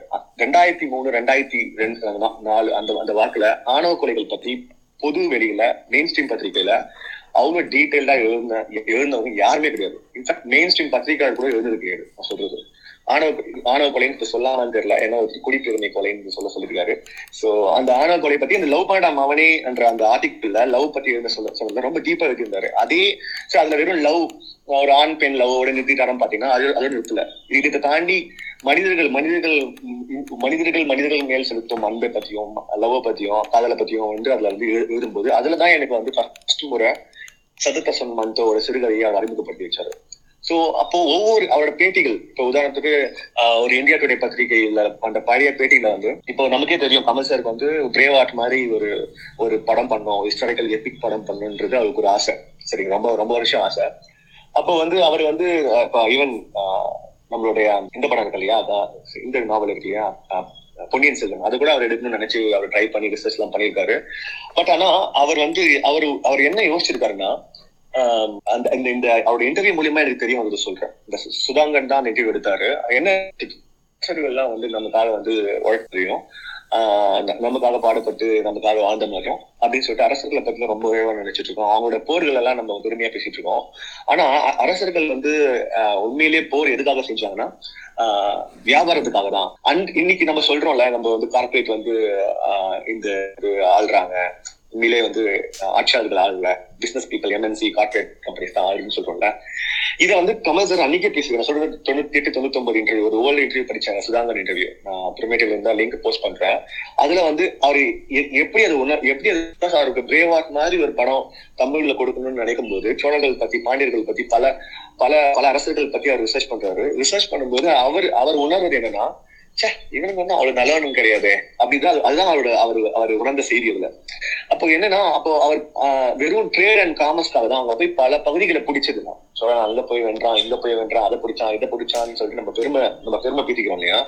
அப்போ அவங்க அந்த ஊர் மக்களோட பெர்ஸ்பெக்டிவ்ல இருந்து பாருங்க, நீங்க இருக்கீங்க, உங்க ஊர்ல யாராவது வேற ஒரு ராஜா வந்து உங்க உங்க நாட்டை வந்து பிடிக்காது, என்ன காரணமானா இருக்கட்டும், அது என்ன உயரிய காரணமானா இருக்கட்டும், நான் யுனைட் பண்றேன். அசோகர் சொன்னார் இந்தியா நான் வந்து யுனைட் பண்ண போறேன். எந்த காரணமா இருந்தாலும் அசோகர் பண்ணது கலிங்க மக்களுக்கு இஸ் இன் அப்ரஸர், இஸ் இன் அவர் வெளியிருந்து ஒருத்த வந்து அவன் நாட்டை பிடிச்சு அவங்க மக்களை கொள்றான் போர் செய்யறான்றது ஒரு அப்ரஸர் தான் அவன் கலிங்கத்து மக்களுக்கு. சோ இந்த பார்வை வந்து அவருக்கு வந்து ரொம்ப இந்த ரொம்ப டீப்பா படிச்சதுனால அவருக்கு ஒரு பார்வை அந்த அந்த பெர்ஸ்பெக்டிவ் மாறி போச்சு கமல் சாருக்கு. சோ இப்போ அப்பவும் வந்து இந்த மாதிரி பிசினஸ் மேன், இப்போ பாயிண்ட் ஏ பாயிண்ட் ஏன்னு ஒரு நாடு இருக்கு, அங்க இருந்து பாயிண்ட் சிக்கு ஒரு நாடுக்கு பிசினஸ் பண்றோம், நடுவில் இந்த பி தொல்லை பண்றாங்க, அவனுக்கு அடிச்சு இருக்கு, அவனை புடி அவனுக்கு என்ன நடுவில் உட்காந்து நம்ம நம்மளுடைய நம்மள நம்ம வியாபாரத்தை கெடுக்கிறதுன்னு சொல்லிட்டு இது பண்ற அப்படின்னு சொல்லிட்டு பிடிச்ச நாடுகள் தான் இந்த மாதிரி எல்லாம் அவர் உணர்ந்ததுனால என்ன பண்றாரு அவரு யா அவர். ஆனா அதே சமயம் அவருக்கு ஆசை போல இந்த பிரேவாட் மாதிரி ஒரு படம் பண்ணோம் ஒரு ஆசை போல. அப்ப அவர் சூஸ் பண்ற கேரக்டர் பாத்தீங்கன்னா நம்ம மருதநாயகர். அதனாலதான் அவர் வந்து மத்த எந்த ராஜா எந்த எந்த ராஜாவை பத்தியும் அவர் வந்து சூஸ் பண்ணாம மருதநாயகத்துக்கு வந்ததே. அவர் வந்து சோழர்கள் மற்ற அரசர்கள்லாம் வந்து அவர் வந்து எடுக்க ட்ரை பண்ணி மிக்ஸ் எடுக்க ட்ரை பண்ணி ரிசர்ச் பண்ணி அவரோட பெர்ஸ்பெக்டிவ் சேஞ்ச் ஆன சமயத்துல அவர் வந்து மருதநாயகத்துக்கு வர்றாரு. மருதநாயகன் ஏன் அப்படின்னு பாத்தீங்கன்னா, அவன் வந்து இந்த டைனாஸ்டி மூலியமா, அதாவது குடும்ப இப்போ நம்ம சொல்ற குடும்ப அரசியல் பேசுறோம் இல்லையா, மூன்றாம் கலைஞர் நான்காம் கலைஞர் வரைக்கும் போகும்னு நினைக்கிறேன். சோ அந்த மாதிரி அந்த மாதிரி ஒரு ஒரு வழி அந்தமும் கிடையாது. அவன் ஒரு ஒரு சமூகத்துல ஒரு ஒடுக்கப்பட்டு அங்கிருந்து வெளி மீண்டு ஒரு போய் ஒரு கடைநிலை ஒரு சோல்ஜரா போய் சேர்ந்து அங்கிருந்து ஆர்காட் ஒரு கட்டத்துல ஆர்காட் நம்ம பிரிட்டிஷ் பிரெஞ்சு எல்லாரையுமே அடிச்சு நொறுக்கி மேல வந்து உக்காடுற அளவுக்கு ஒரு இடத்துல வந்து வர ஆளு. சோ அப்போ அவருக்கு இந்த மாதிரி ஒரு ஒருத்தன் கூட கனெக்ட் பண்ணிக்க முடியுது, ஒரு அப்ரெஸ்ட் பர்சன். மருதநாயகம் பாத்தீங்கன்னா அவன் வந்து ஜாதி அவன் எத்தனை எத்தனை விதமான ஒடுக்குமுறையை அவன் வந்து அடிச்சு ஒடுக்கி மேல வந்ததுன்னு பாத்தீங்கன்னா, அவன் வந்து ஆல்மோஸ்ட் எல்லாம் மதம் ஜாதி அப்புறம் கொலோனியலிசம் எல்லாத்தையுமே அவன் வந்து எதிர்த்திருப்பான். ஒரு விதமா ஒரு விதமான அப்ரஷன் அப்ரஷன் மட்டும் கிடையாது, வெறும் ஒரு ஜாதியை மட்டும் எதிர்த்தான், ஆஹ் ஜாதிய பாகுபாடுகளை எதிர்த்தான், இல்ல மத விஷயங்களை எதிர்த்தான் அப்படின்லாம் பார்க்காம ஒரு கட்டத்துல அவன் எல்லா விதமான ஆப்ரேஷனையும் எடுத்துட்டு இருப்பான். அந்த மாதிரி ஒரு கேரக்டர் அதனால தான் அவன் சூஸ் பண்ணியிருக்காரு. சோ இந்த மாதிரி ஒரு நுண் அரசியல். ஆனா இப்போ அந்த மன்ன மன்னர்களை புகழ்ற அந்த விஷயம் இருக்கு இல்லையா, மன்னர்களை வந்து பெருமையா பேசுற விஷயம், நம்ம கலைஞர் கலைஞர் வந்து ரொம்ப டீப்பா அரசியல் எல்லாம் படிக்கிற ஆளு. ஆனா அவர்கிட்டயே இந்த இந்த தவறு இருந்துச்சு. அவர் ரொம்ப அன்னையே ஒரு ராஜா மாதிரி நினைச்சுக்கிட்டு பாவிச்சுக்கிட்டு மன்னர்கள் எல்லாம் புகழ்ந்து பேசிட்டு இருப்பாரு. ஆனா அந்த அந்த மன்னர்கள் அப்படி அப்படிப்பட்டவங்க கிடையாது. அவங்களும் வந்து சோழர்கள் காலத்திலேயே வரி எவ்வளவு வரி சுமை மக்கள் மேல செலுத்தப்பட்டுச்சு இப்படின்ற அரசியல்லாம் அவர் வந்து ரொம்ப டீப்பா அவர் அனலைஸ் பண்ணிதான் அவர் வந்து அது அது அது தொடவே இல்லை. அது சோ இந்த ஒரு பேட்டில நான் பாக்குற அந்த இன்ஃபர்மேஷன் இருக்குல்ல, எவ்வளவு டீ ஒரு டீப்பா நுண் நுட்பமா இவர் வந்து வந்து அணுகுறாருன்ட்டு அது வந்து எனக்கு ரொம்ப ரொம்ப ஆஹ் என்ன சொல்றது, there is no any there is no anybody like him in India. Just leave about like Tamil Nadu அந்த மாதிரிலாம் எதுவும் கிடையாது. யாருமே இந்த அளவுக்கு அவ்வளவுலாம் யோசிக்கணுமா? இப்ப சராசரி ஒரு பார்வையாளன் ஆடியன்ஸ் வந்து இதெல்லாம் யோசிப்பாங்கன்னா ஒரு மண் இப்ப உதாரணத்துக்கு சொல்றேன், ஒரு வில்ல ஒரு வில்லனா ஹீரோ கொண்டுட்டான், நியாயம் நார்மலா என்ன பண்ணுவான் ஒரு டைரக்டர் ஒரு ஒரு ஒரு ப்ரொடியூசரா வாட் எவர் அவங்க என்ன பண்ணுவாங்க, பேக்ரவுண்ட்ல ஒரு மாஸ் மியூசிக் போட்டுக்கிட்ட அப்படின்னு சொல்லிட்டு நடந்து வர மாதிரி தான் சீன் வச்சிருப்பான். எனக்கு தெரிஞ்சு ஒரு ஒரு ஹீரோ ஒரு வில்லனை கொண்டுட்டு ஒரு ஒரு வில்லனை கொண்டுட்டு அழுதுட்டு வர மாதிரி ஒரு கிளைமேக்ஸ் யாருமே வச்சது கிடையாது. ஆனா இது ஏன் அப்படி வைக்கிறாரு, ஏன் இது இது மட்டும் ஏன் தேர்தல் அப்படி வைக்கிறாருன்னு பாத்தீங்கன்னா, இப்ப நிறைய பேர் நம்ம அரசியல்ல சொல்லுவோம், அரசியல் பத்தி பேசும்போது ஒரு வார்த்தை பயன்படுத்துறாங்க, நம்ம நம்ம என்ன ஆயுதம் தூக்குறோம்ன்றத நம்மளோட எதிரிதான் தீர்மானிக்கிறான் அப்படின்னு சொல்லிட்டு. சரிங்களா, நிறைய பேரும் கேள்விப்பட்டிருப்பீங்க இந்த மாதிரி பஞ்ச் டயலாக்லாம் சொல்லிட்டு இருப்பாங்க. யாராச்சும் கெட்ட வாரில் தீட்டினா பதில் கெட்ட வாரில் தீட்டுறது, யாராச்சும் வந்து அவங்க அவங்க பெற்றவங்களை பெற்றவங்களை அசிங்கமா பேசினா நம்ம பெற்றவங்களை அசிங்கமா பேசுறது, இப்படி பேசிட்டு என்ன சொல்லுவாங்கன்னா, நம்ம எதிரிதான் நம்மளுடைய ஆயுதத்தை தீர்மானிக்கிறோம் அப்படின்ற மாதிரி அடிச்சு விட்டு போயிடுவாங்க. ஆனா யோசிச்சு பார்த்தா கமல் கமல் சாரோட படங்கள்ல இதுதான் இது இந்த இந்த கேள்வி இருக்குல்ல, நான் நான் என்னோட எதிரி மாதிரியே ஆயிட்டேன்னா எதிரிக்கும் எனக்கும் இல்ல என்ன வித்தியாசம்? அவன் என்னை எதிரியா இருக்கிறதுக்கு காரணமே அவன் செயல் சரியில்லைன்றதுக்காக தான் நான் அவனை எதிர்த்து எதிர்த்து இருக்கேன். அவனோட சித்தாந்தமோ இல்ல அவனோட செயலோ சரியில்லாததால தான் அவனை நான் எதிர்க்கிறேன், அதனால தான் அவனோட எதிரி. நானும் அவனை மாதிரி ஆயிட்டேன்னா அவனுக்கும் எனக்கும் என்ன என்ன வித்தியாசம்? there will be no moral ground. Like அப்போ இது இதை இதை தெரிஞ்சுதான் அவர் வந்து அவன் அழுகுறான். கடைசியில அவன் அவனையும் இப்படி பண்ணிட்டாங்க, அவன் இதெல்லாம் வேணாம், அந்த படிக்கு படி ரத்தத்துக்கு ரத்தம் இந்த வாழ்ற காட்டு பிராண்டி கூட்டத்துல நான் இருக்க விரும்பலன்னு தான் அவன் நினைக்கிறான். ஆனா அவனும் அவனும் கடைசியில ஒரு கொலை பண்ணிட்டான்றதுக்காக தான் அவன் அழுகுறான். இது இது இதே இதே இது வந்து ஒரு முறை மறுபடியும் சொல்ற மாதிரி கமல் சார் படம் கமல் சார் படத்துல அவர் ஒரு விஷயம் பண்ணாருன்னா அது ஒரு முறை ஃப்ளூக் அப்படின்னு இருக்காரு. அதாவது ஒரு காக்கா வாக்கார பணம் பணம் பழம் வந்துச்சு சொல்லுவாங்க, அந்த மாதிரி விஷயமா இருக்காரு. ரொம்ப டீப்பா அவர் யோசிச்சு தெரிஞ்சேதான் அது பண்ணியிருப்பாரு.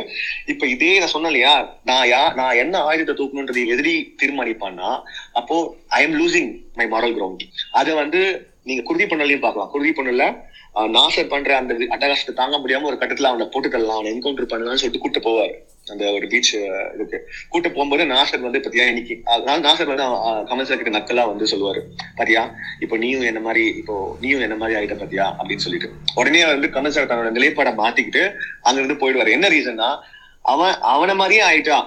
அவன் வந்து சட்டத்தை கையில எடுத்து துப்பாக்கியை தூக்கி ஆஹ் வந்து கொலை மீன்ஸ் சிஸ்டத்தை சிஸ்டத்தை சரி பண்றேன்னு சொல்லிட்டு அந்த சிஸ்டத்தை சரி பண்றேன்னு சொல்லிட்டு இந்த சிஸ்டத்துல என்ன குறை சொன்னானோ அவன் என்ன சொன்னானோ அதையே பண்ற அது பண்றான் இல்லையா, அதே மாதிரி இவனும் ஆயிட்டா இந்த சிஸ்டத்தை உடைக்கிறா உடைக்கும் போது அப்ப அவனும் இவனும் ஈக்குவல்னு ஆயிடுறான். சரியா, அப்ப அவனும் இவனும் ஈக்குவல் ஆனதுக்கு அப்புறம் there is a moral ground for Kamal character, like Aadhi character.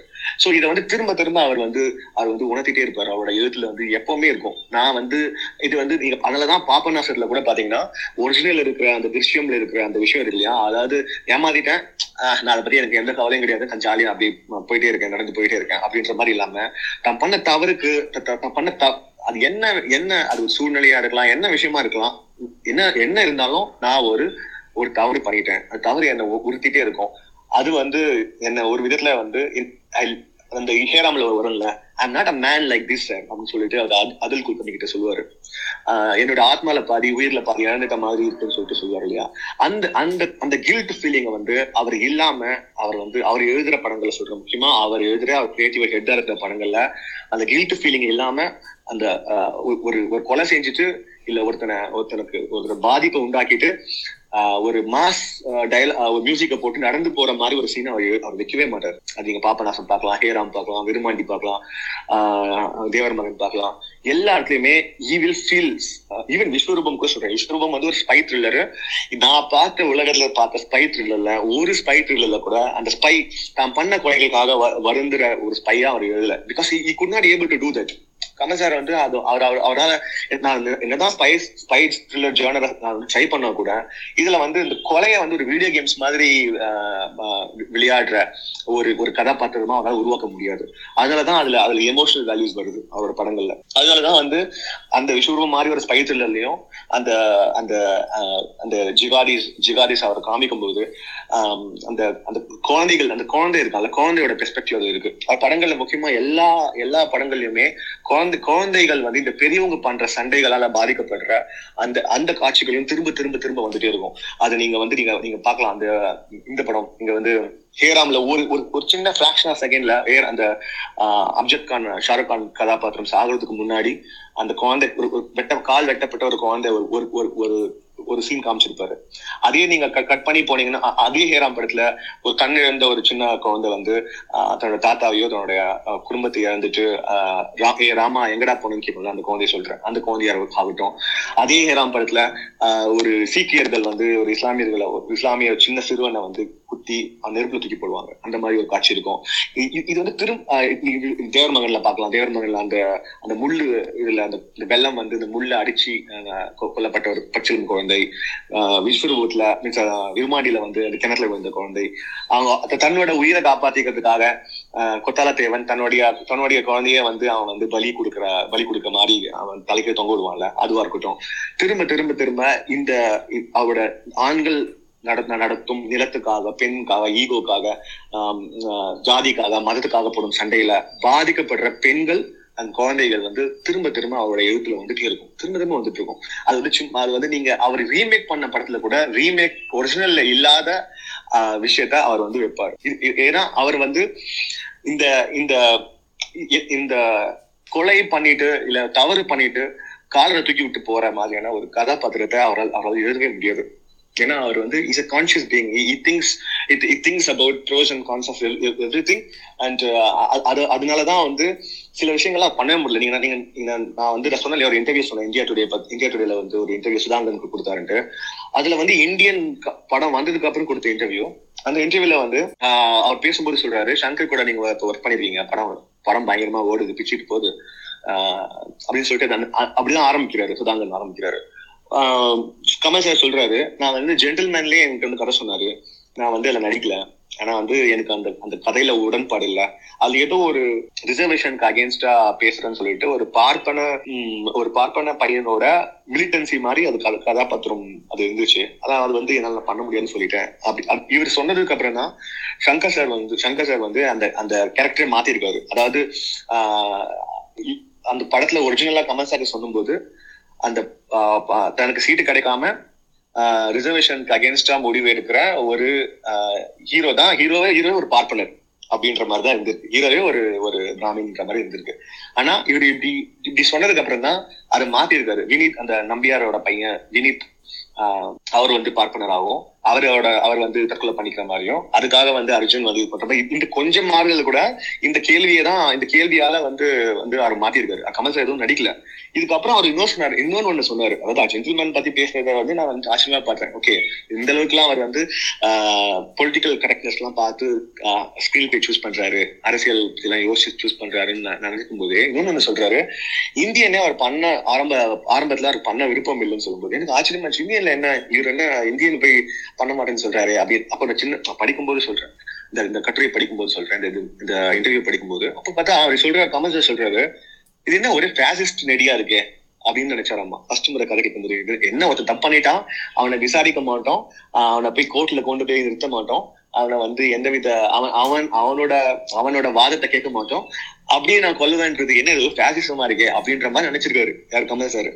எனக்கு எனக்கு யார் யார் இந்த மனுஷன் இப்படி எல்லாம் வந்து எந்த கமர்ஷியல் ஹீரோ யோசிப்பான் சொல்லுங்க, இனிமேல எந்த கமர்ஷியல் ஹீரோவும் யோசிக்க மாட்டான், எந்த சினிமாக்காரனும் யோசிக்க மாட்டோம், உங்களே சொல்ல போனா அந்த காலத்துல சொல்றேன்.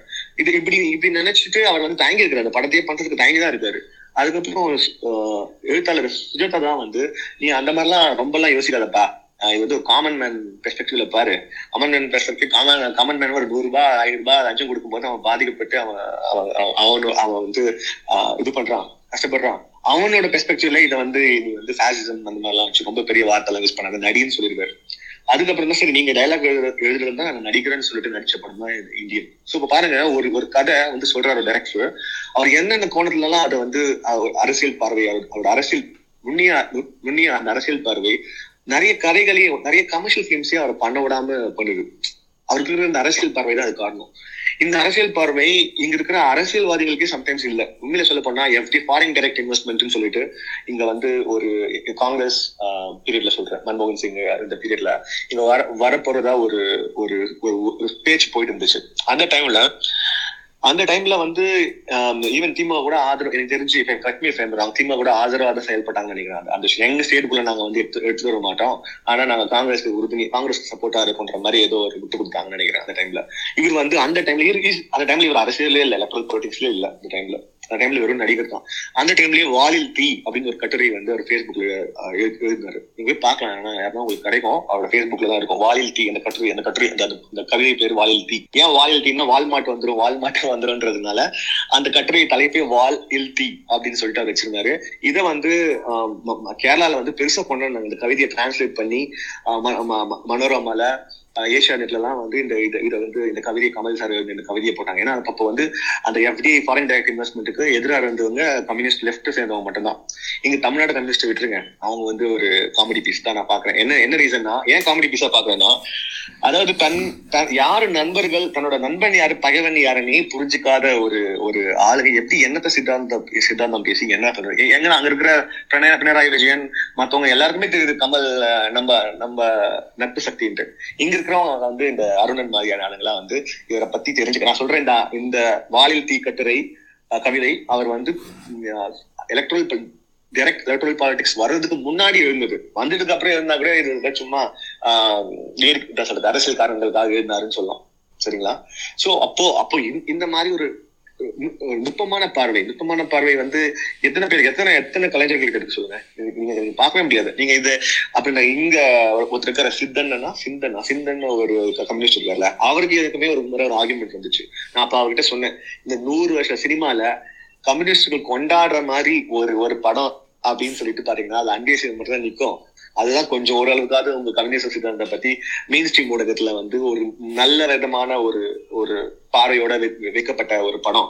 நீங்க என்னன்னா நீங்க என்னன்னா கமல் சாரை வந்து சங்கிட்டும் அப்படின்ட்டு சொல்லிட்டு காமெடி பண்ணிட்டு இருக்கீங்க அப்படின்னு சொல்லிட்டு கேட்டேன்.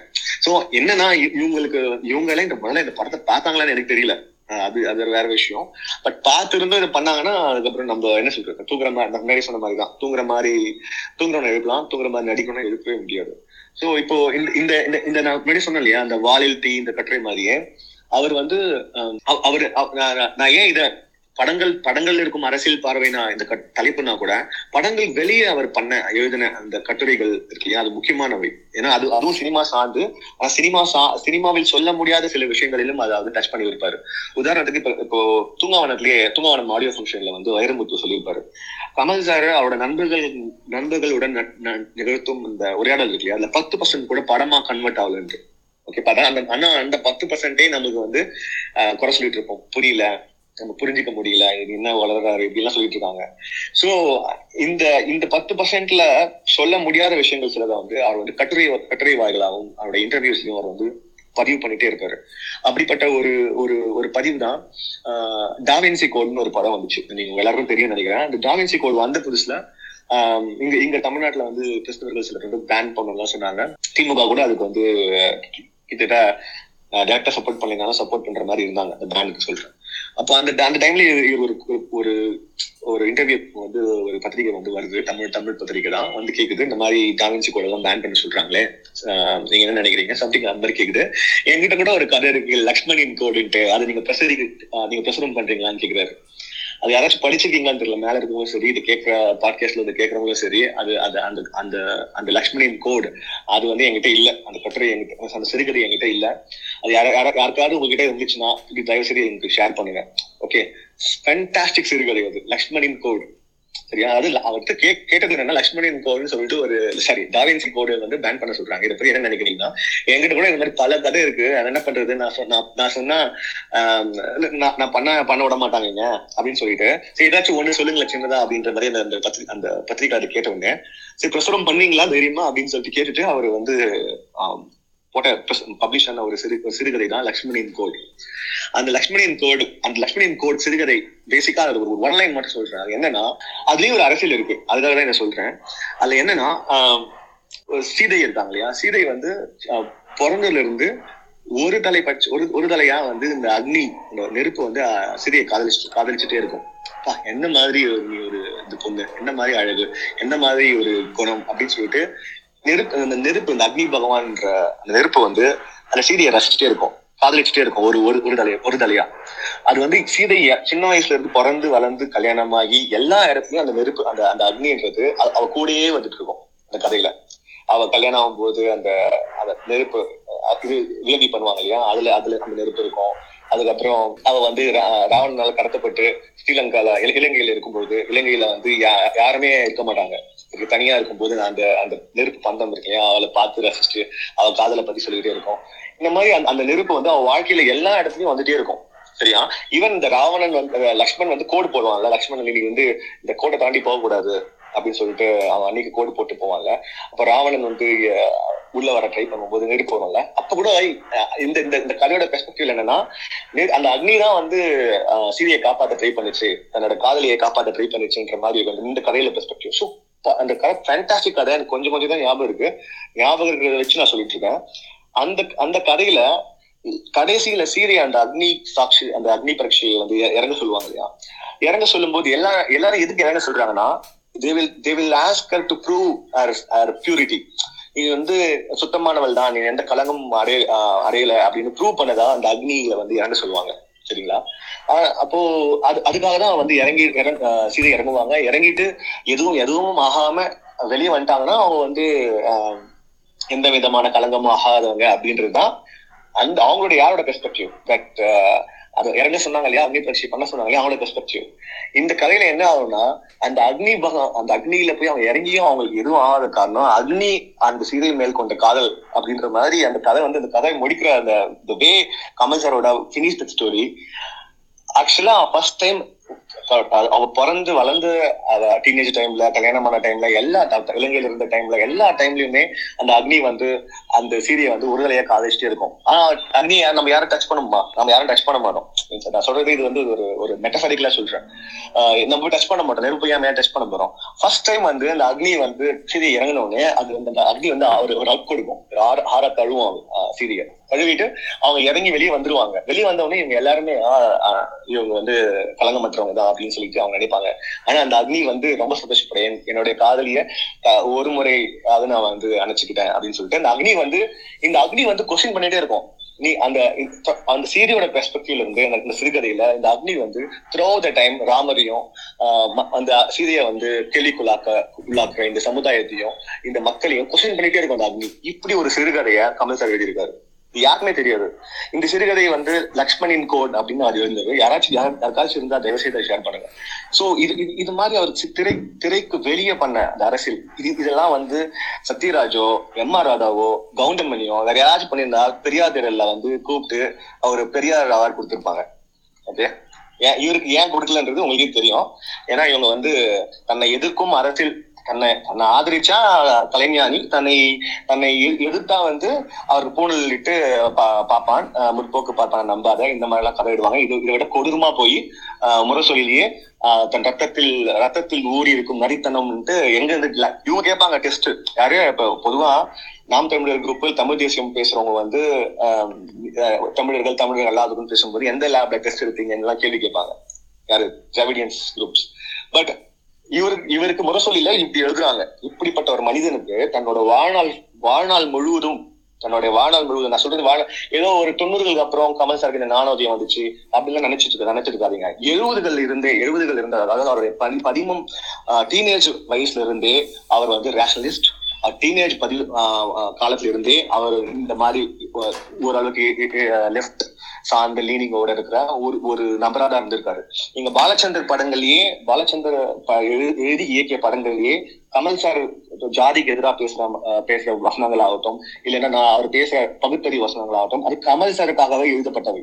இது எப்படி நான் வந்து அடிச்சு ஆணித்தனமா சொல்றேன்னா, பாலச்சந்தர் சாருக்கு ஒரு பழக்கம் உண்டு. அதாவது தன்னுடைய ஹீரோஸ் இருக்காங்களா அவங்களுடைய பிளஸ் என்னவோ அவங்க யாரோ அதை வந்து அவர் திரையில கொண்டு வர ட்ரை பண்ணுவாரு.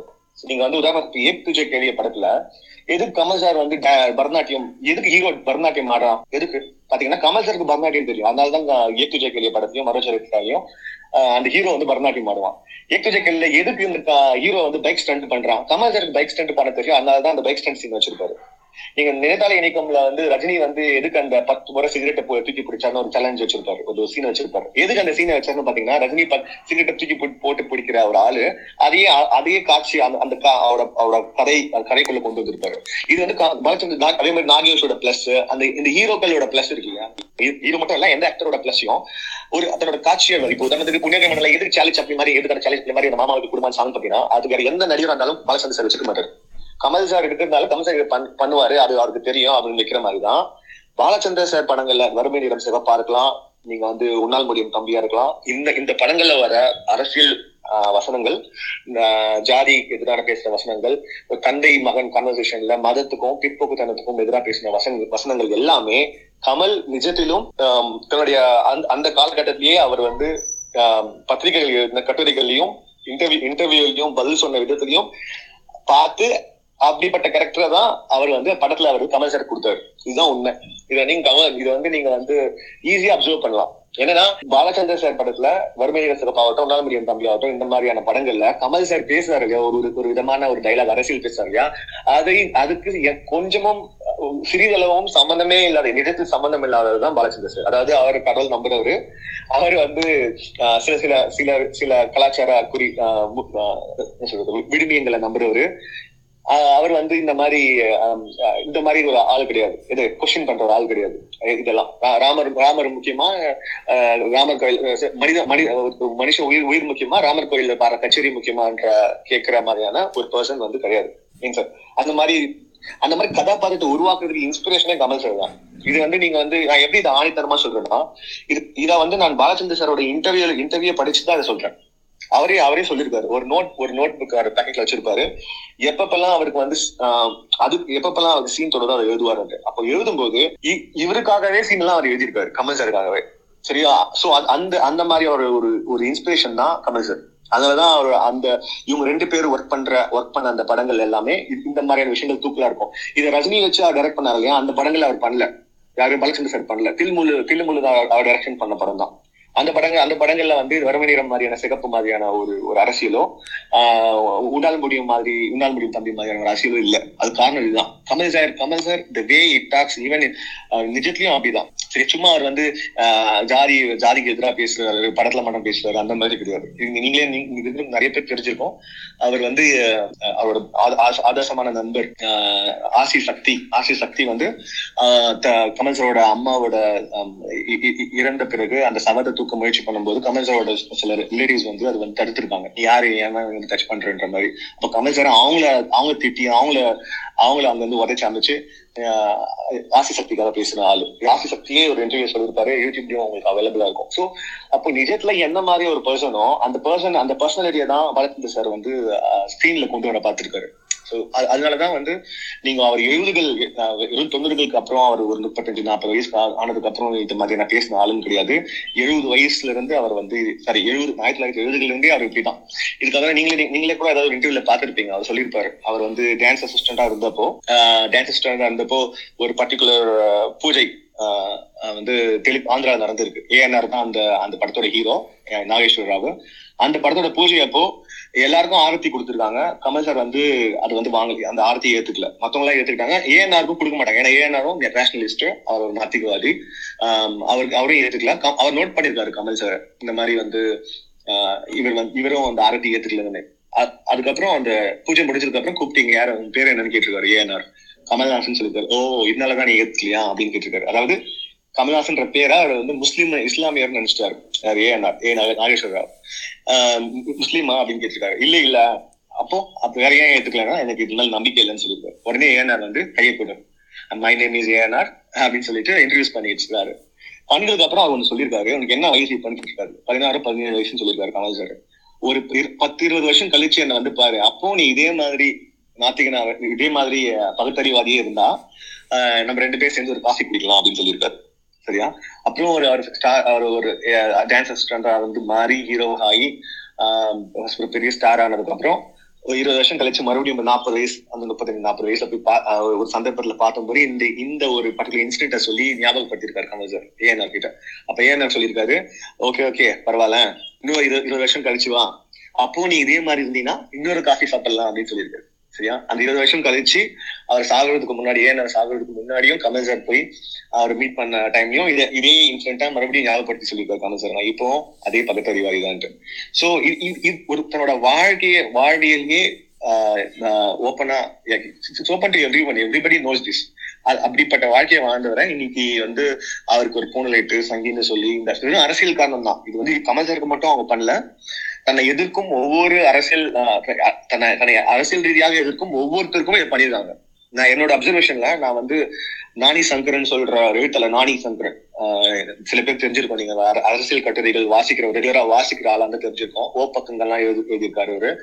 அவர் வந்து அவரையும் எப்படிதான் இவங்க பண்ணாங்க. அவர் அவர் இறந்துட்டாரு, அவர் உயிரோடு இருக்கும்போது அவருக்கும் இதே திமுக இதே திராவிட இயக்கத்தை சேர்ந்த சுபகர பாண்டியன், வீரமணி இவர்கள் இதே இதே மாதிரியான ஒரு விஷயத்தான் நாணி சங்கரனுக்கும் பண்ணாங்க. ஜஸ்ட் பிகாஸ் திமுக விமர்சிச்சுட்டா போதும், திமுக ஒண்ணு சொல்லிட்டா போதும், உடனே நீ பொண்ணு போட்டுருவாங்க, நீ வந்து பாப்பான் முற்போக்கு பாப்பானே நம்பாதே அப்படின்றது. சோ அப்போ இது இது வந்து நம்ம என்ன சொல்றது, இது ஒரு ஒரு டாக்டிக்ஸா யூஸ் பண்றாங்க. நம்ம வந்து இப்போ தெரியாம இவங்க புரிதல் இல்ல, கமல் சார் பத்தி இவங்களுக்கு புரிதல் இல்ல, நாணி சங்கரன் மேல புரிதல் இல்ல.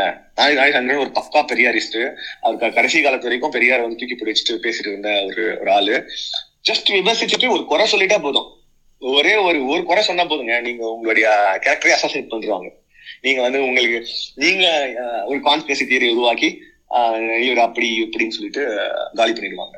சோ அப்ப கடைசி காலம் வரைக்கும் நாணி சங்கரனுக்கு பூணல் போட்டே தான் இருந்தாங்க. அவர் விமர்சனம் விமர்சிக்கும் ஒவ்வொரு கட்டுரையிலையும் அதுக்காகவே போட்டுட்டு இருந்தாங்க. உடனே நீங்க உடனே பரவிடுங்களேன், உடனே ஒரே நிமிஷம் நீங்க வந்து விமர்சிச்சுட்டே இருக்கீங்க, உங்களுக்கு பூணல் போட்டே இருப்பாங்க, திமுக ஆட்சி சூப்பர் ஸ்டாலின் வாழ்க அப்படின்னு சொன்னா போதும், உடனே நீங்க வந்து முற்போக்குவாதி ஆயிடுவீங்க.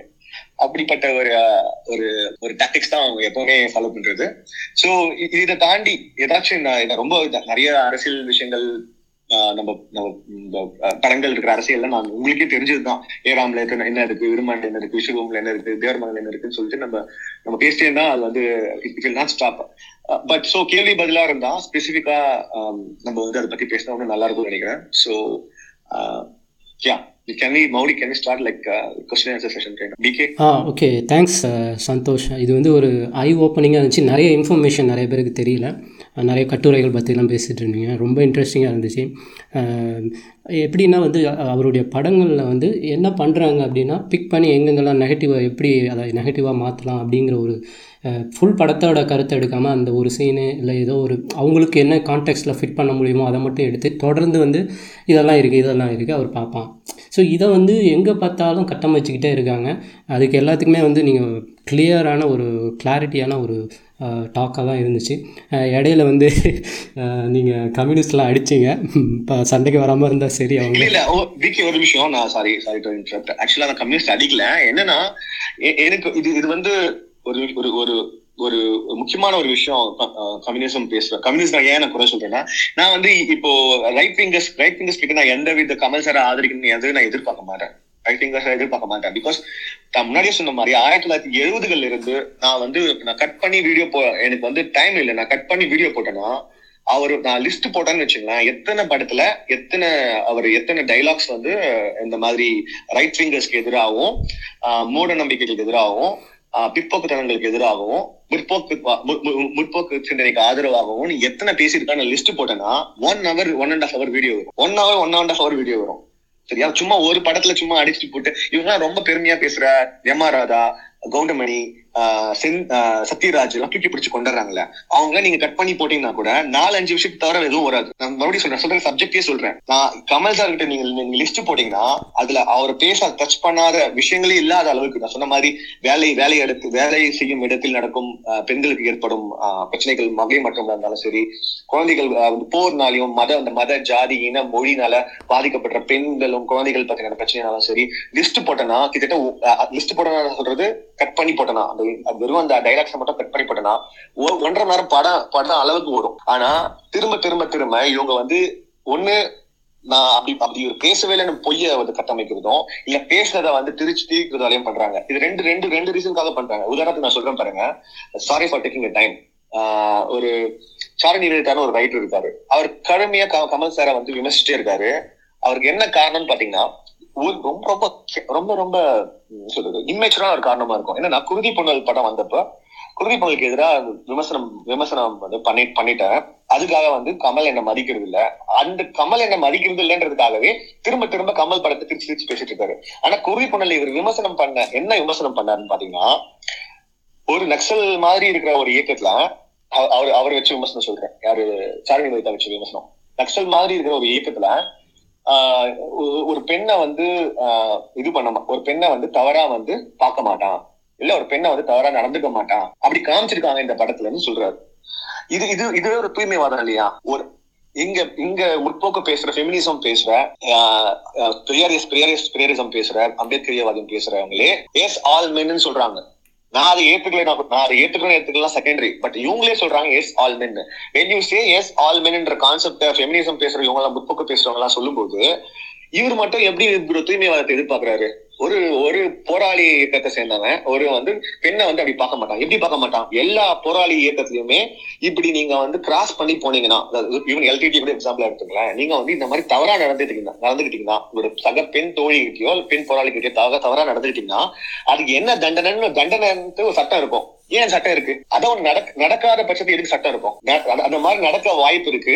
நடந்தா இது அந்த குற்றத்துக்கு இந்த பனிஷ்மெண்ட் தான் எல்லா எல்லா இடத்துலயும் அப்படி வைக்கிறாங்க. இந்த சட்டமே இருக்கிறது காரணமே இந்த குற்றம் நடந்தா தண்டிக்கிறதுக்காக தான். இப்படி ஒரு வாதத்தை வச்சு அந்த படத்தை அந்த படத்தை வந்து கிட்டத்தட்ட இருபது இருபத்தஞ்சு வருஷமா எதிர்த்துட்டு இருக்காரு இந்த எழுத்தாளர் எழுத்தாளர்னு சொல்ற அந்த சாருமதி எழுதிதான். இது இந்த இது வந்து ஒரு ஒரு என்ன சொல்றது ஒரு இம்மெச்சூரான வாதம். ஒரு எழுத்தாளர் வந்து இப்படி யோசிப்பாருன்னு எனக்கு ஆச்சரியமா இருக்கு. எந்த மனிதனும் எந்த சித்தாந்தத்தில் இருக்கும் மனிதனும் தவறு செய்வான், அதுக்கு வாய்ப்பு இருக்கு. Nobody is perfect, no ideology ideology may have like pros and cons இருக்கலாம். ஆனா அந்த ஐடியாலஜி ஃபாலோ பண்றவங்க எல்லாருமே பர்ஃபெக்டா ஹண்ட்ரட் பர்சன்ட் வந்து இருக்கவங்க தான் இருப்பாங்க. சில பேர் காசுக்காக வருவாங்க, சில பேர் வந்து பதவிக்காக வருவாங்க, சில பேர் வந்து சோ மெனி ஃபேக்டர்ஸ்க்காக வருவாங்க. அப்போ இந்த இது ஒரு வாதமா வச்சு குருதி பண்ணல அவரை அவர் வந்து டார்கெட் பண்ணி கட்டுரை எழுதி எழுதி எழுதி அடிச்சுட்டு இருந்தாரு அந்த வந்த டைம்ல சொல்றேன். இதுக்கு வந்து கமல் சார் வந்து இப்படி இப்படி இது இப்படி வந்து இது வந்து ஒரு ஒரு ஹேட்ரட் ஹேட்ரட் மனப்பான்மை தான். இது இப்படி பண்றாருன்னு சொல்லிட்டு இவரை கண்டுக்காம போயிட்டா இதை கண்டுக்கலன்னு சொல்லிட்டு சொல்லிட்டு மறுபடியும் மறுபடியும் அவர் படத்தை பற்றி தவறான செய்திகளை சொல்ல வேண்டியது. இப்ப நீங்க சொன்னீங்க இல்லையா படத்துல வந்து ஒரு ஒரு சில ஃபேக்டர் மட்டும் திருச்சி சொல்றதுன்றது இது மிகப்பெரிய பிரச்சனை ஃபார் கமல் ஃபிலிம்ஸ். ஏன் மிகப்பெரிய பிரச்சனைனா நான் முன்னாடியே சொன்ன மாதிரி கமல் சார் ஸ்கிரீன் பிளே ஒரு யுக்தி கொண்டு ஒரு ஒரு யுக்தி யூஸ் பண்றாரு. அதாவது ஒரு ஒரு கேரக்டர் இருக்கும், அந்த கேரக்டர் வந்து பிளாக் அண்ட் ஒயிட்ல இருக்காது. அவரோட கேரக்டர் ஹீரோ கேரக்டர் வந்து பிளாக் அண்ட் ஒயிட்டா ஹண்ட்ரட் பர்சன்ட் பெர்ஃபெக்டான ஒரு நல்ல மனுஷன் ஆதி புருஷன் அப்படின்லாம் இருக்கு. அவன் அவன் அவனுடைய குண அவன் அவங்க கிட்ட இருக்கிற நம்ம நம்ம சமுதாயத்துல எப்படி நல்லது கெட்டது எல்லாம் மிக்ஸ் ஆகிருக்கும் அதே மாதிரியா ஒரு கேரக்டர் ஒரு கேரக்டர் இருக்கும். அந்த கேரக்டர் ஒரு விஷயத்தை எதிர்கொள்ளும். அந்த அந்த அந்த கேரக்டர் ஆர்க் இல்லையா, ஆர்க்குன்னு சொல்லுவாங்க, கேரக்டர் ஆர்க்குன்னு சொல்லுவாங்க. ஒரு இடத்துல இருந்து இன்னொரு இடத்துக்கு அந்த கேரக்டர் எப்படி மாறுது, பல்வேறு சூழ்நிலைகளாலும் சந்தர்ப்பங்களாலும் அந்த கேரக்டர் எப்படி மாறுது, அந்த மாறும்போது அவனுக்கு ஏற்படும் மன மன மாற்றம் இருக்கு இல்லையா, அந்த மாற்றத்தை உணர வைக்கிறது தான் கமல் சாரோட ஸ்கிரீன் பிளே. அதாவது ஒரு ஒரு ஒரு ஏறாம் எக்ஸாம்பிளா சொன்னா மனைவி இழந்த ஒரு மத கலவரத்துல மனைவி இழந்தவன் மூளை சலவை செய்யப்பட்டு இந்துத்துவாக்கு சப்போர்ட் பண்ணி போற போயிட்டான். போறவன் கூடியே கூட்டு ஆடியன்ஸை கூட்டு போய் அவன் அவன் இன்னொரு சந்தர்ப்பத்துல தன் நண்பனை எழுக்கும்போது மறுபடியும் எப்படி மாறி பழைய நிலைக்கு சானிட்டிக்கு நோக்கி வரான், பழைய பழைய பழைய இடத்துக்கு வரான்றது அந்த கதை. இப்போ இந்த இந்த சோ கால்டு முற்போக்கு எழுத்தாளர்கள் மட்டும் சொல்லிட்டு இருக்கிற அந்த எழுத்தாளர்கள் அந்த நடுவுல அவன் மாறினா தெரியுமா, எப்போ அந்த காந்தியை எதிர்த்து காந்திக்கு எதிராக வசனம் பேசணும் தெரியுமா, சாக்கியத்ராம அந்த வசுந்தரா தாஸ் கிட்ட பேசுவாங்க பேசுவாங்கல்ல அந்த மாதிரி வசனத்தெல்லாம் தூக்கி கொண்டு பாத்தீங்களா இது பாத்தீங்களா இந்த வலதுசாரி அரசியல் பேசுறாரு பாத்தீங்களா காந்தி. இது வந்து ஒரு கேவலமான இது வந்து நான் சொல்றேன் நான் சராசரி ஒரு முடிவெற்ற கடையிலயோ ஒரு டீ ஷாப்லயோ ஒரு ஒரு அரசியல் அறிவு அறிவு இல்லாம இது பேசிக்கா நியூஸ் பேப்பர்ல படிச்சுட்டு நுனி நுனி நுனிப்புல் மெய்தல்ன்ற மாதிரியான அரசியல் பேசுறவங்க பேசினா நான் அவங்கள வந்து இக்னோரண்ட் இக்னோரண்ட்டை வீ கேன் மன்னிக்கலாம். அறியாமை என்றது என்ன, ஒன்ஸ் நம்ம தெரிஞ்சதுக்கு அப்புறம் அறிஞ்சதுக்கு அப்புறம் நம்ம வந்து ஒன்னு ஒன்னு பிளஸ் ஒன்னு டூ அப்படின்னு தெரிஞ்சதுக்கு அப்புறம் தெரியாத வரைக்கும் நம்ம அறியாமையில இருக்கோம். தெரிஞ்சதுக்கு அப்புறம் நம்ம தெரிஞ்சு ஆன்சர் தெரிஞ்சு போச்சு அவ்வளவுதானே. நம்ம வந்து அவங்க குற்றவாளி உங்களை நிக்க வைக்க தேவையில்ல அறியாமையில இருக்கவங்கள. சோ அந்த மாதிரி அறியாமை இருக்கிற மக்கள் காமன் பீப்புளை பத்தி எனக்கு கவலையே கிடையாது. ஆனா தன்னை எழுத்தாளரும் சிந்தனை சிந்தனைவாதின்னு சொல்லிக்கிறவங்களும் இந்த கருத்திய தளத்துல ஏவுறவங்களும் திட்டமிட்டு இதை வந்து பரப்புறாங்க. அவங்களுக்கு வந்து உலக உலக சினிமா புரியாது இல்ல. இப்ப உதாரணத்துக்கு கிண்டஸ் லிஸ்ட் படம் பார்த்துட்டு அவர் வந்து நாஜியா இருப்பாரு. ஃபர்ஸ்ட் நாஜி பிசினஸ்க்காக தான் அந்த ஜூஸை வந்து விலைக்கு வாங்குவாரு. யூதர்களை நீங்க பாத்திருப்பீங்க கிண்டஸ் லிஸ்ட் படம், அந்த படத்துல யூதர்களை விலைக்கு வாங்குவாரு, பிசினஸ்க்காக தான் வாங்குவாரு, நாஜி நாஜியோட டச்சில தான் இருப்பாரு. ஆனா at some point he will also realize the humanity, he will also understand the Jews. கடைசியில தன்னோட ஒரு இந்த படம் முடியும் போது கை கையில் இருக்கிற ஒரு மோந்திரத்தை பார்த்துட்டு சொல்லுவாரு அந்த இந்த மோந்திரம் வந்து எத்தனை எத்தனை ஜூஸை காப்பாத்திருக்கோம். ஏன்னா பாஸ் கொடுத்துதான் அந்த ஜூஸை வந்து ஜூஸ் அந்த யூரோ ஒர்க்கர்ஸை வந்து வாங்குவாரு, ஃபேக்டரிக்கு வாங்குவாரு. அப்ப இந்த மோந்திரம் கோல்டு மோந்திரத்தை பார்த்துன்னு நினைக்கிறேன் ரொம்ப நாள் ஆச்சு படம் பார்த்துட்டு அதை பார்த்து சொல்லுவாரு இந்த இது வந்து எத்தனை எத்தனை யூதர்களை காப்பாத்தி எத்தனை யூதம் மனிதர்களை காப்பாத்திருக்குன்னு சொல்லிட்டு அவர் வந்து கண் கலங்குவாரு. இப்போ அவனா இந்த படத்தை பார்த்துட்டு சிண்டஸ் லிஸ்ட் படத்தை பார்த்துட்டு அந்த சிண்டஸ் லிஸ்ட் பாருங்க, அந்த அந்த கேரக்டர் பாருங்க, நாஜி நாஜி கேரக்டரா இருக்கு, பேசிசமா இருக்கு அப்படின்னு சொல்லிட்டு ஒரு கட்டுரை எழுதுற மாதிரி இவங்க கட்டுரை எழுதுறாங்க. அப்போ இவங்களுக்கு வந்து இப்ப இப்படி கட்டுரை எழுதிட்டு நீங்க கமலை வந்து கட்டம் காட்டுறதுல உங்களுக்கு என்ன பலன் கிடைக்க போகுது, என்ன என்ன பலன் கிடைக்குது? முன்னாடியே சொன்ன மாதிரி ரெண்டு காரணம் தான் இவர் கட்டம் கட்டுது. ஒண்ணு, இப்ப இப்ப அரசியல் வந்ததுக்கு அப்புறம் அரசியல் காரணத்துக்காக கட்டம் கட்டப்படுறாருன்றது ஒண்ணு. அரசியல் வர்றதுக்கு முன்னாடி இவர் பிறந்த ஜாதி அந்த அதுக்காகவே கட்டம் கட்டப்படுறதுதான் உண்மை. இவங்கெல்லாம் சும்மா சொல்லிப்பாங்க, இவங்க எல்லாம் வந்து நாங்கெல்லாம் முற்போக்கு பேசுறோம், எங்களுக்கெல்லாம் வந்து நாங்கெல்லாம் ஜாதியை கலந்து கடந்து பாக்குறவங்க எல்லாம் சொல்லிப்பாங்க. நானே பேஸ்புக்ல ஒரு பத்து ஸ்கிரீன்ஷாட் எடுத்து காமிக்க முடியும். முற்போக்கு பாப்பானே நம்பாதே சொல்ற ஸ்கிரீன்ஷாட்டை, அதுவும் முற்போக்கு பேசுறவங்களை சொல்றேன். முற்போக்கு பேசுற, பெரியாரிசம் பேசுற, அம்பேத்கரியவாதியம் பேசுற இப்படிப்பட்டவங்களே இந்த மாதிரியான ஸ்டேட்மெண்ட்டை கொடுப்பாங்க. இது ஒரு இது ஒரு இது ஒரு கேவலமான ஒரு ஒரு போக்கு இல்லையா? ஒரு ஒரு மனிதனின் செயலின் அடிப்படையில அவனை அவனை நல்லவன் கெட்டவன் அவனை தீர்தூக்கி பார்க்காம அவன் பிறந்த பிறப்பை வைத்து அவனை வந்து கார்னர் பண்றதுன்றது கேவலமான கேவலமான செய்து செயல். அப்போ உங்களுக்கும் ஜாதி பின் ஜாதிய வன்மம் வச்சிருக்கிற ஜாதியை வச்சு இது பண்றவங்களுக்கு என்ன என்ன என்ன சம்பந்தம், என்ன வேறுபாடு? ஒரே மாதிரி தான் நீங்கள் ரெண்டு பேருமே. தேங்க்ஸ் சந்தோஷ். இப்போ நான் நிறைய பேர் கொஷின்ஸ் கேட்குறீங்க, கொஷின் வந்துச்சுன்னா கேளுங்க. இது வந்து ஒரு ஆர்குமெண்டேட்டிவாக போக வேணாம். நீங்கள் ஒரு கொஷின் வச்சிங்கன்னா நான் வந்து உங்களை லிசனராக ஆக்கிடுவேன். அதுக்கப்புறம் வந்து சந்தோஷ் வந்து அவர்கிட்ட ஏதாவது விளக்கம் இருந்துச்சுன்னா அதை பற்றி சொல்லுவார். ஸோ அது ஒரு ஷார்ட்டாக, ஏன்னா வந்து நைன் ஓ கிளாக் க்ளோஸ் பண்ண போகிறோம், ஷார்ட்டாக கொஷினும் ஆன்சரும் இருக்கணுங்கிறது தான் எங்களுடைய இது. குத்துசி வந்திருக்காரு. குத்துசி சொல்லுங்கள் உங்களுடைய கேள்வி, ஒரு கேள்வி வையுங்க. கேட்டுட்டு இது ஆர்குமெண்டேட்டிவாக போக வேணாம், அதனால் உங்களை வந்து நான் கீழே இறக்குவேன், கோச்சிக்காதீங்க. உங்களுடைய கேள்வி வையுங்க. நான் ஃபர்ஸ்ட் ஆஃப் ஆல் நானும் ஒரு கமல் ஃபேன் தான். திங்கஸ்னா அவரோட படத்தில் இருக்க பாலிடிக்ஸ் வந்து தப்பான பாலிடிக்ஸ்னா அதை பேச ஆகணும், தப்பு இல்லை, அது அவரே ஒத்துப்பார். பேசுனா அவர் அவர் ஒத்துப்பார்.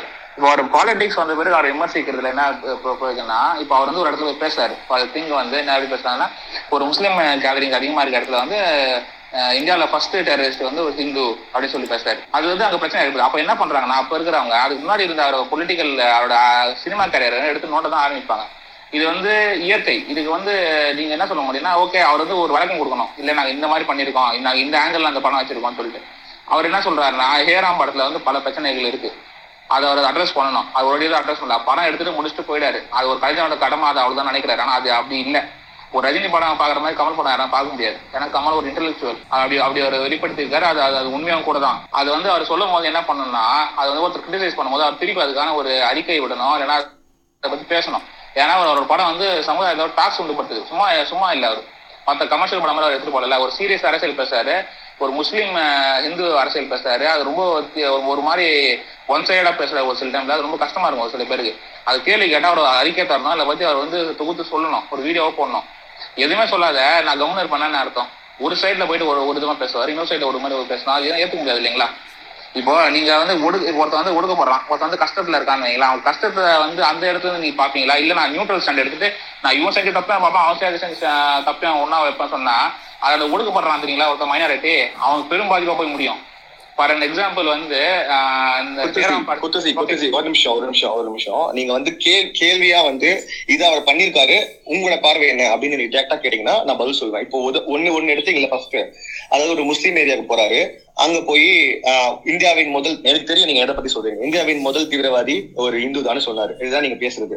முதல்ல அது எதுக்கான ஆன்சர் உங்களுக்கு என்னுடைய மயமிசமுடைய இந்த ஐடியிலேயே நான் வீடியோவே போடுறேன், கட் பண்ணி நான் டேட் டைமோட கேள்வி அதை உங்களுக்கு நான் போட்டிருப்பேன். என்னன்னா, மோடி ஒரு பேர் ஒரு பிரச்சார கூட்டத்தை சொல்றாரு, கேன் யூ ஷோ லைக், அவர் ஹிந்தியில தான் சொல்றாரு, நான் தமிழ்ல தமிழ்லயே சொல்றேன், நீங்க காட்ட முடியுமா இந்த இந்த ரெண்டாயிரம் மூணாயிரம் வருஷத்தில் ஒரு இந்து தீவிரவாத செயலை செயல்பட்டதை நீங்கள் காட்ட முடியுமா காட்ட முடியுமான்னு மக்களை நோக்கி கேட்கிறாரு.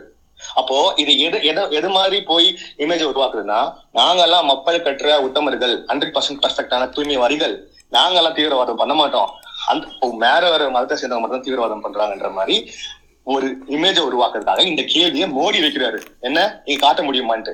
அதுக்கு கமல் அன்னி அந்த நாள்ல நீங்க வந்து வச்சுட்டு என்ன பேசணும்னு இருக்குல்ல, அது அது எந்த தர பேசணும் இருக்குல்ல, பொது தளத்துல முஸ்லிம்ஸ் இருக்கிற பேசக்கூடாது இல்ல, அது அது தப்பான விஷயமா புரியும்ல. முஸ்லிம்ஸ் இருங்க,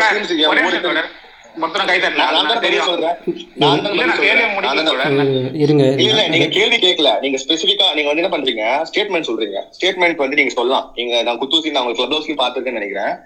நான் என்ன சொல்றேன், நீங்க கேள்வி இது இதை கமல் பண்ணார், ஹேராமல இது தப்பு, இதுக்கு என்ன உங்க பதில் அப்படின்னு ஸ்ட்ரெயிட் ஆடிங்க. நான் ஸ்ட்ரெயிட்டா பதில் சொல்றேன். இப்ப நீங்க சொன்னீங்களா அது கமல் பதில் சொல்றாரு, அப்படிலாம் ஒண்ணும் இல்லைங்க, சுதந்திர இந்தியாவின் முதல் தீவிரவாதி கோட்சே அப்படின்றாரு. அவர் வந்து ஒரு இந்துன்றாரு. இத வந்து அவர் அந்த ஃபர்ஸ்ட் ஃபர்ஸ்ட் அவர் வாழ்க்கையிலே அந்த மேடையில் தான் சொன்னார்னு நினைச்சீங்கன்னா அது உங்களுடைய அறியாமை. ஏழாம் படத்துல லாஸ்ட் காந்தியை கொன்னதுக்கு அப்புறம் அவர் வந்து பிளாக் அண்ட் ஒயிட்டா மாறும், வைஷ் வைஷ்ணவ ஜனத ஜனத்தோன்னு சொல்லிட்டு அந்த சாங்கோட அந்த அந்த படம். அது வரைக்கும் இந்த ஆயிரத்தி தொள்ளாயிரத்தி நாற்பதுகள் நடந்த படம், பீரியட் நடந்த படம் எல்லாம் கலர்ல இருக்கும். The moment it changes to black and white எப்பன்னு பாத்தீங்கன்னா காந்தி செத்ததுக்கு அப்புறம் பிளாக் அண்ட் ஒயிட்டா மாறிடும். மாறின உடனே கமல் சார் அந்த துப்பாக்கியும் அந்த செருப்பு, அவர் காந்தியோட செருப்பையும் வச்சுட்டு போய் நிற்பாரு. நிற்கும் போது நேருவும் இன்னொருத்தரும் பேசிட்டு இருப்பாங்க கான்வர்சேஷன். இது எங்க கை தூக்குங்க பேசுங்க. அப்போ அவர் சொல்லுவாரு, அப்போ அந்த அவங்க பேசுற கான்வர்சேஷன் அங்க ரெஜிஸ்டர் ஆகும். என்னன்னா இதை பண்ணவன் நல்ல வேலை, இதை பண்ணது ஒரு இந்து, அதன் இல்லைன்னா இந்த கண்ட்ரி வந்து துண்டு துண்டா துண்டு துண்டா உடஞ்சிருக்கும்னு சொல்லி சொல்லிட்டு சொல்லுவாரு. அதிகமா இது மவுண்ட் பேட்டனா யாரோ ஒருத்தர் சொல்லுவாங்க. அப்படி ஒரு காட்சி இருக்கும். Thank goodness otherwise the country would have been torn into pieces அப்படின்ற மாதிரி ஒரு டைலாக் வரும். சோ அப்போ அங்கேயே எங்க காந்தியை கொல்லும் போது அந்த டைம்லயே அது அந்த கோட்சே வந்து ஒரு ஹிந்து அப்படின்னு சொல்லிட்டு கொட்டை எழுத்துல எல்லா பத்திரிகையும் போட்டதுக்கு காரணமே to dilute the other side of the conversation. இது ஒரு முஸ்லீமா இருந்து அது முஸ்லீம் தான் தீவிரவாதிகள்னு சொல்ற அந்த அந்த கான்வர்சேஷன் இருக்கு, அது முழு முழு உண்மை கிடையாது. எந்த எல்லா சித்தாந்தத்திலயுமே தீவிரவாதம் பேசுற எக்ஸ்ட்ரீமிசம் இருக்கு அப்படின்னு சொல்றதா அது உங்களுக்கு அது அது உண்மையா பொய்யான்னு பாருங்க. இது இவரு பலகரப்பையா பலகரப்பையா சொன்னதுதான். உண்மையா பொய்யான்னு பாருங்க, எங்க சொன்னாலும் உண்மை உண்மைதான். நீங்க எங்க தெருவுல வந்தீங்கன்னாலும் பத்து ரெண்டு கிறிஸ்டியனு ஒரு முஸ்லீம் ஏழு இந்து இருப்பான். இன்னொரு தெருவு போனீங்கன்னாலும் நாலு முஸ்லீம் ஆறு நாலு கிறிஸ்டியனு ரெண்டு இந்து இருப்பான். மாறும். அதெல்லாம் வச்சிருக்காங்க பாப்புலேஷன் கணக்கு பண்ணிக்கிட்டு. நீங்க வந்து இங்க சொல்லாமா அங்க சொல்லாம எல்லாம் பார்க்க முடியாது. மோடி கேட்ட கேள்வி எங்க காமிங்க, கமல் சொன்ன பதில் இங்க இருக்காங்க.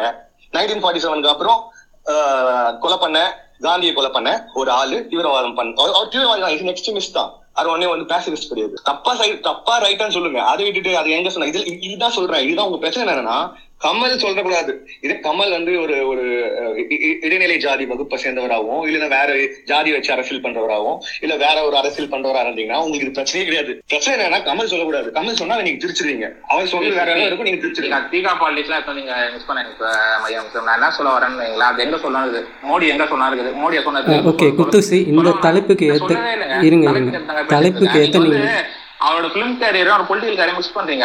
அவர் அதை பேசும்போது ஒரு ஒரே நிமிஷம் ஒரே நிமிஷம் ஒரே நிமிஷம் இருங்க. நீங்க குத்தூசி கொஞ்ச நேரம் சைலண்டா இருங்க. ஒரே ஒரு அனௌன்ஸ்மெண்ட் இருங்க. ஒரே நிமிஷம் நீங்க குத்தூசி, நான் மறுபடியும் சொல் ஒரு நிமிஷம் இருங்க. இது ரெக்கார்ட் ஆகிட்டு இருக்கு. கொஷின் அண்ட் ஆன்சர் மட்டும் ஆர்குமெண்டேட்டிவா வைக்காதீங்க. இது வந்து ரெக்கார்ட் பண்ணிகிட்டு இருக்கோம். ஒரு கொஷின் வச்சிங்கன்னா அவர் சாட்டிஸ்ஃபேக்ஷனாக ஆன்சர் கொடுப்பாரோ இல்லையோ அது வேறு வேறு உங்களுக்கு கொஷின் முடிஞ்சிருச்சு நீங்கள் கேட்டுட்டீங்க அப்படின்னா கொஷின் மட்டும் வைங்க. அவங்களுக்கு ஆன்சர் சொல்லணும், இவங்களுக்கு ஆன்சர் சொல்லணும், யாரும் ட்ரை பண்ணாதீங்க. உங்களுக்கு கேள்வி குத்துசி வைக்கிறாருன்னா மையமிசம் அவர் வந்து அவர் பதில் வைப்பார், அவ்வளோதான். அதுக்கு மேலே அது ஆர்குமெண்டேட்டிவாக எடுத்துகிட்டு போகாதீங்க. டைம் இல்லை. மற்றவங்களுக்கு கொஷின்ஸ் வந்துச்சுன்னா வந்து கேட்கலாம். குத்துசி உங்களோட கேள்வியை ஒரே ஒரு கேள்வியாக சுருக்கமாக வைங்க.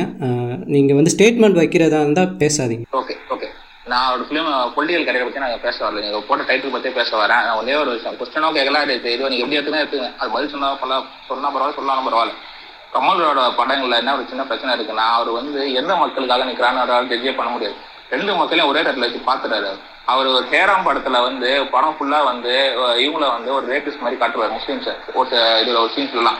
அதே அளவுக்கு வல்கரா வந்து இந்த இந்த பக்கம் வந்து ஹிந்து டெரரிசம் மார்ச் பண்ணுச்சுன்னு சொன்னா பண்ணல, அந்த மாதிரி காட்டல அவர். அதே மாதிரி தேவர் மகன் அப்படி இஷ்யூ போயிட்டு இருக்கு. தேவர் மகன்ல வந்து ஒரு சாரரை வந்து அந்த மாதிரி படம் ஃபுல்லா காமிச்சது. கடைசி ஒரு டூ மினிட்ஸ் ஒரு மாதிரி சொன்னீங்கன்னா ஏற்றுக்க முடியாது. அதனால பல பிரச்சனைகள் இங்க உண்டாயிருது. உண்டாயிருந்தா குத்துசி உங்களுடைய உங்களுடைய கேள்வி புரிஞ்சிச்சு இருங்க. உங்கள் கேள்வி முடிஞ்சிருச்சு. நான் இவருக்கு பதில் சொல்லுவார். மையம் மிஸ்ஸும் அவர் பதில் சொல்லட்டும், வேற யாரும் அவருக்கு ரிப்ளை பண்ணாது. இதை வந்து நான் பல முறை பல முறை சொல்லியாட்டேன். இதுக்கு கான்வர்சேஷன் இதான் சொன்னேன். தேவர் மகன் இப்போ நம்ம பாருங்களேன், எல்லாரும் இருக்கோம் இருக்கும் போதே போய் சொல்றாரு பாருங்க குத்துசி. இல்ல நீங்க அதுக்கு பதில் பதில் சொல்லுங்க. சந்தோஷ் பதில் மட்டும் பதில் சொல்றேன். ஏன்னா அது பொய்ன்றதுதான் ஃபேக்ட். நான் ஏன்னா நான் படத்தோட ப்ரூவ் பண்ண முடியும் அது பொய்ன்னு. கடைசியில சொல்றாரு கடைசியில சொல்றாருன்றாரு. சிவாஜியும் கமல் சாரும் பேசுற கான்வர்சேஷன் பழிக்கு பழி ரத்தத்துக்கு ரத்தம் வாழ்றது. காட்டுமிராண்டி கூட்டத்துல நான் வாழ விரும்பலையா, நான் போறேன்றது கடைசியில வருதா, இன்டர்வல் பிளாக் முன்னாடி வருதா? தேவனா இருக்கிறது முக்கியமா மனுஷனா இருக்கிறது முக்கியமான்றத கேள்வி கேட்கிற அந்த கேள்வி கடைசியில லாஸ்ட் கிளைமேக்ஸ்ல வருதா இல்ல கிளைமேக்ஸ் முன்னாடியே வருதா? வெறும் லாஸ்ட்ல மட்டும் படிச்சுட்டு போங்க புள்ளப்பட்டிகளை படிக்க வைங்கன்ற மாதிரியான விஷயம் கிடையாது. இது மீண்டும் மீண்டும் இது வந்து இது வந்து நான் முன்னே சொன்ன மாதிரி ஒரு தூங்குற மாதிரி இருக்கிறவங்கள வந்து எழுப்பலாம், தூங்குறவங்களை எழுப்பலாம், தூங்குற மாதிரி நடிகை எழுப்பவே முடியாது.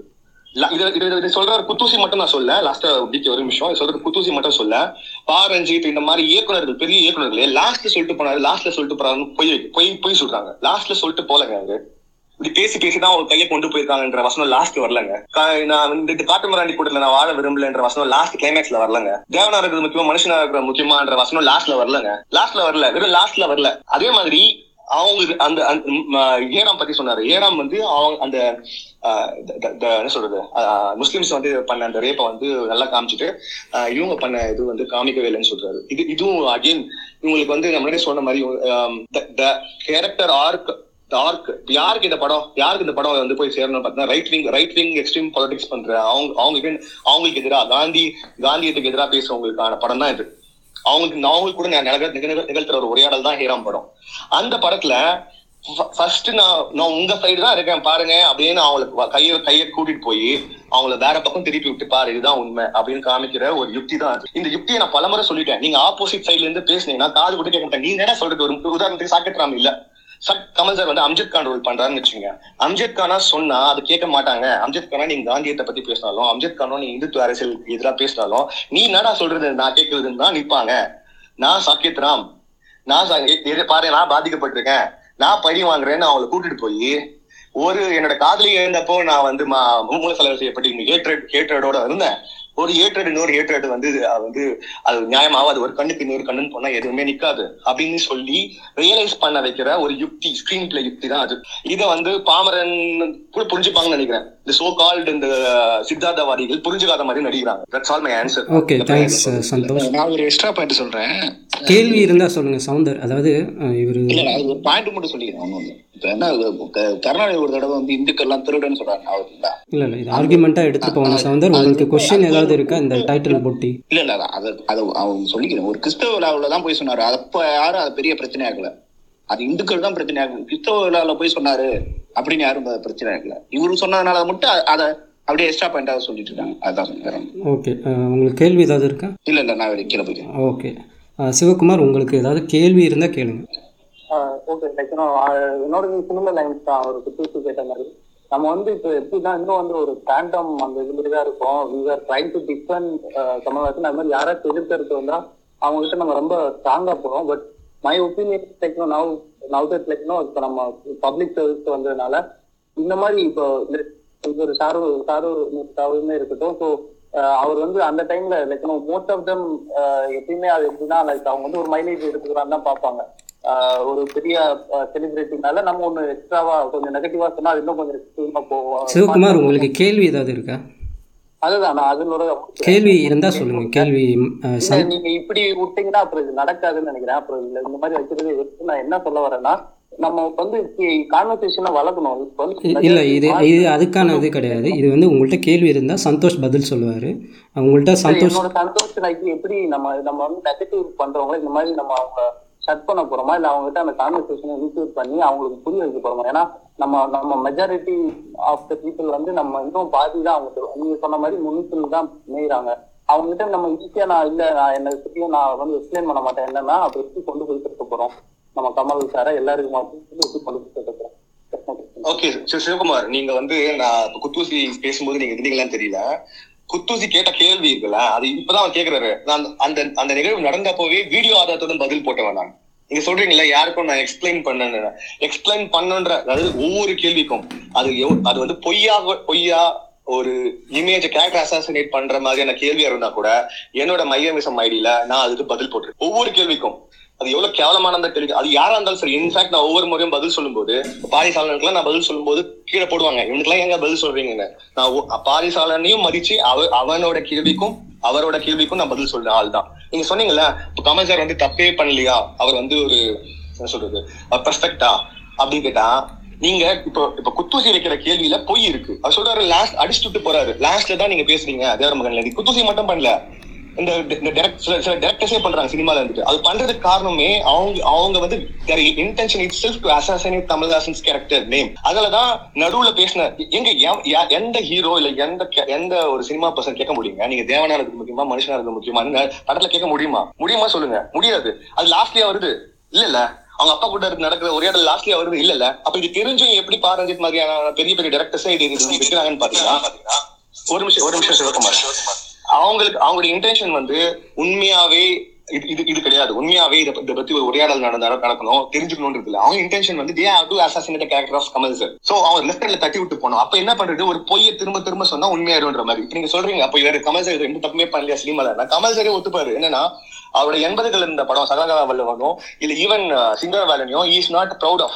அதுல இருக்கிற மேல் சாவனிஸ்டிக் மிசோஜனிஸ்ட் இருக்கிற வசனமோ இல்ல பாடல் வரியும் அவர் is ashamed of themself, ashamed of himself. அதனால ரங்கராஜ் பாண்டியோட இன்டர்வியூல இதை பத்தி ஒரு கேள்வி வரும்னு நினைக்கிறேன், ரொம்ப நாள் ஆச்சு பார்த்து. அப்போ அவர் வந்து சொல்லியிருப்பாரு தப்புதான், சகல கட்ட வண்டி கட்ட வண்டி என்ற வர வரல வரிகளோ இல்ல சிங்கரவேலன் பாடல்கள் வரிகளோ தப்புதான். ஆனா அந்த தப்பை வந்து கமல் சார் எப்பவுமே நியாயப்படுத்துற ஆள் கிடையாது. அந்த அந்த தப்புக்கான பிராயச்சித்தம் தான் மகளிர் மட்டும். அந்த தப்புக்கான பிராயச்சித்தம் தான் தான் உருவாக்குற தான் எழுதுற ஒவ்வொரு ஒவ்வொரு ஸ்கிரீன் பிளேலையும் பெண்கள் கதாபாத்திரத்தை ரொம்ப ஸ்ட்ராங்கான கதாபாத்திரமா, ஆணுக்கு அறிவுரை சொல்ற கதாபாத்திரமா இருக்கும். அது விருமானில இருக்கிற பாட்டி ஆகட்டும் இல்லைன்னா வந்து ஏராமில் இருக்கிற வசுந்தரா தாஸ் கேரக்டர் ஆகட்டும், அவங்க தான் they will talk sensible. The men will talk so insensible, insane. They will talk For, they, they will they will act violently. ஆனா பெண் கதாபாத்திரம் அவர் எழுதுற ஒவ்வொரு பெண் கதாபாத்திரமும் ரொம்ப ஸ்ட்ராங்கா இருக்கும். விருமானில் அந்த பாட்டி கதாபாத்திரம் உட்பட சொல்றேன், அபிராமி கதாபாத்திரம் உட்பட சொல்றேன். கொம்முட்லி குட்டி கொம்முட்லி குத்தி நீ பாரு நீ பாரு தப்புன்னு சொல்ற கரெக்டா அவர் எழுதியிருப்பாரு. ஆனா நீங்க போய் இது இதை சொல்லும் போதே கமல் சார் வந்து சகலாகல வல்லவன்லயோ இல்லைன்னா வந்து தூங்கா தூங்கா தம்பி தூங்காதலையோ இல்ல சிங்கர சிங்கரவேல மாதிரி படங்கள்ல வந்து அவர் பேசின மிசோஜனிஸ்டிக்கான இல்லைன்னா இல்லைன்னா மேல்சாவனிஸ்டிக்கான வசனத்தை பத்தி முட்டு கொடுக்க மாட்டார். அவரே முட்டு கொடுக்க மாட்டார், நானும் முட்டு கொடுக்க மாட்டேன், அவரும் முட்டு கொடுக்க மாட்டார்.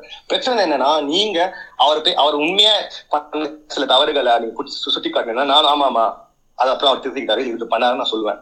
பட் நீங்க பொய் தானே சொல்றீங்க. நீங்க என்ன நான் சொல்றது இது இப்போ குத்தூசி வந்துட்டு பண்ணாரு பொய் சொல்றாரு. பொய்யை நான் எப்படிங்க அக்செப்ட் பண்ண முடியும்? நான் சொன்னாலும் அவர் ஏத்துக்க மாட்டாரு. சிவகுமார்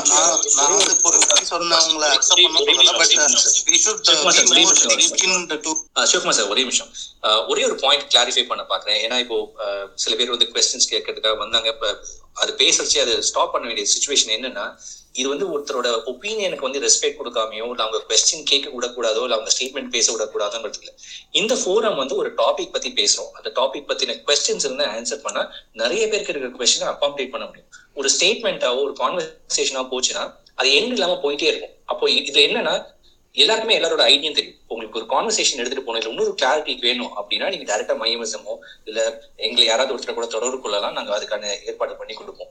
இந்த இந்த ஃபோரம் மௌலி ஒரு நிமிஷம் சிவகுமார் சிவகுமார் சாரி சாரி மௌலி சிவகுமார் ஒரு நிமிஷம்.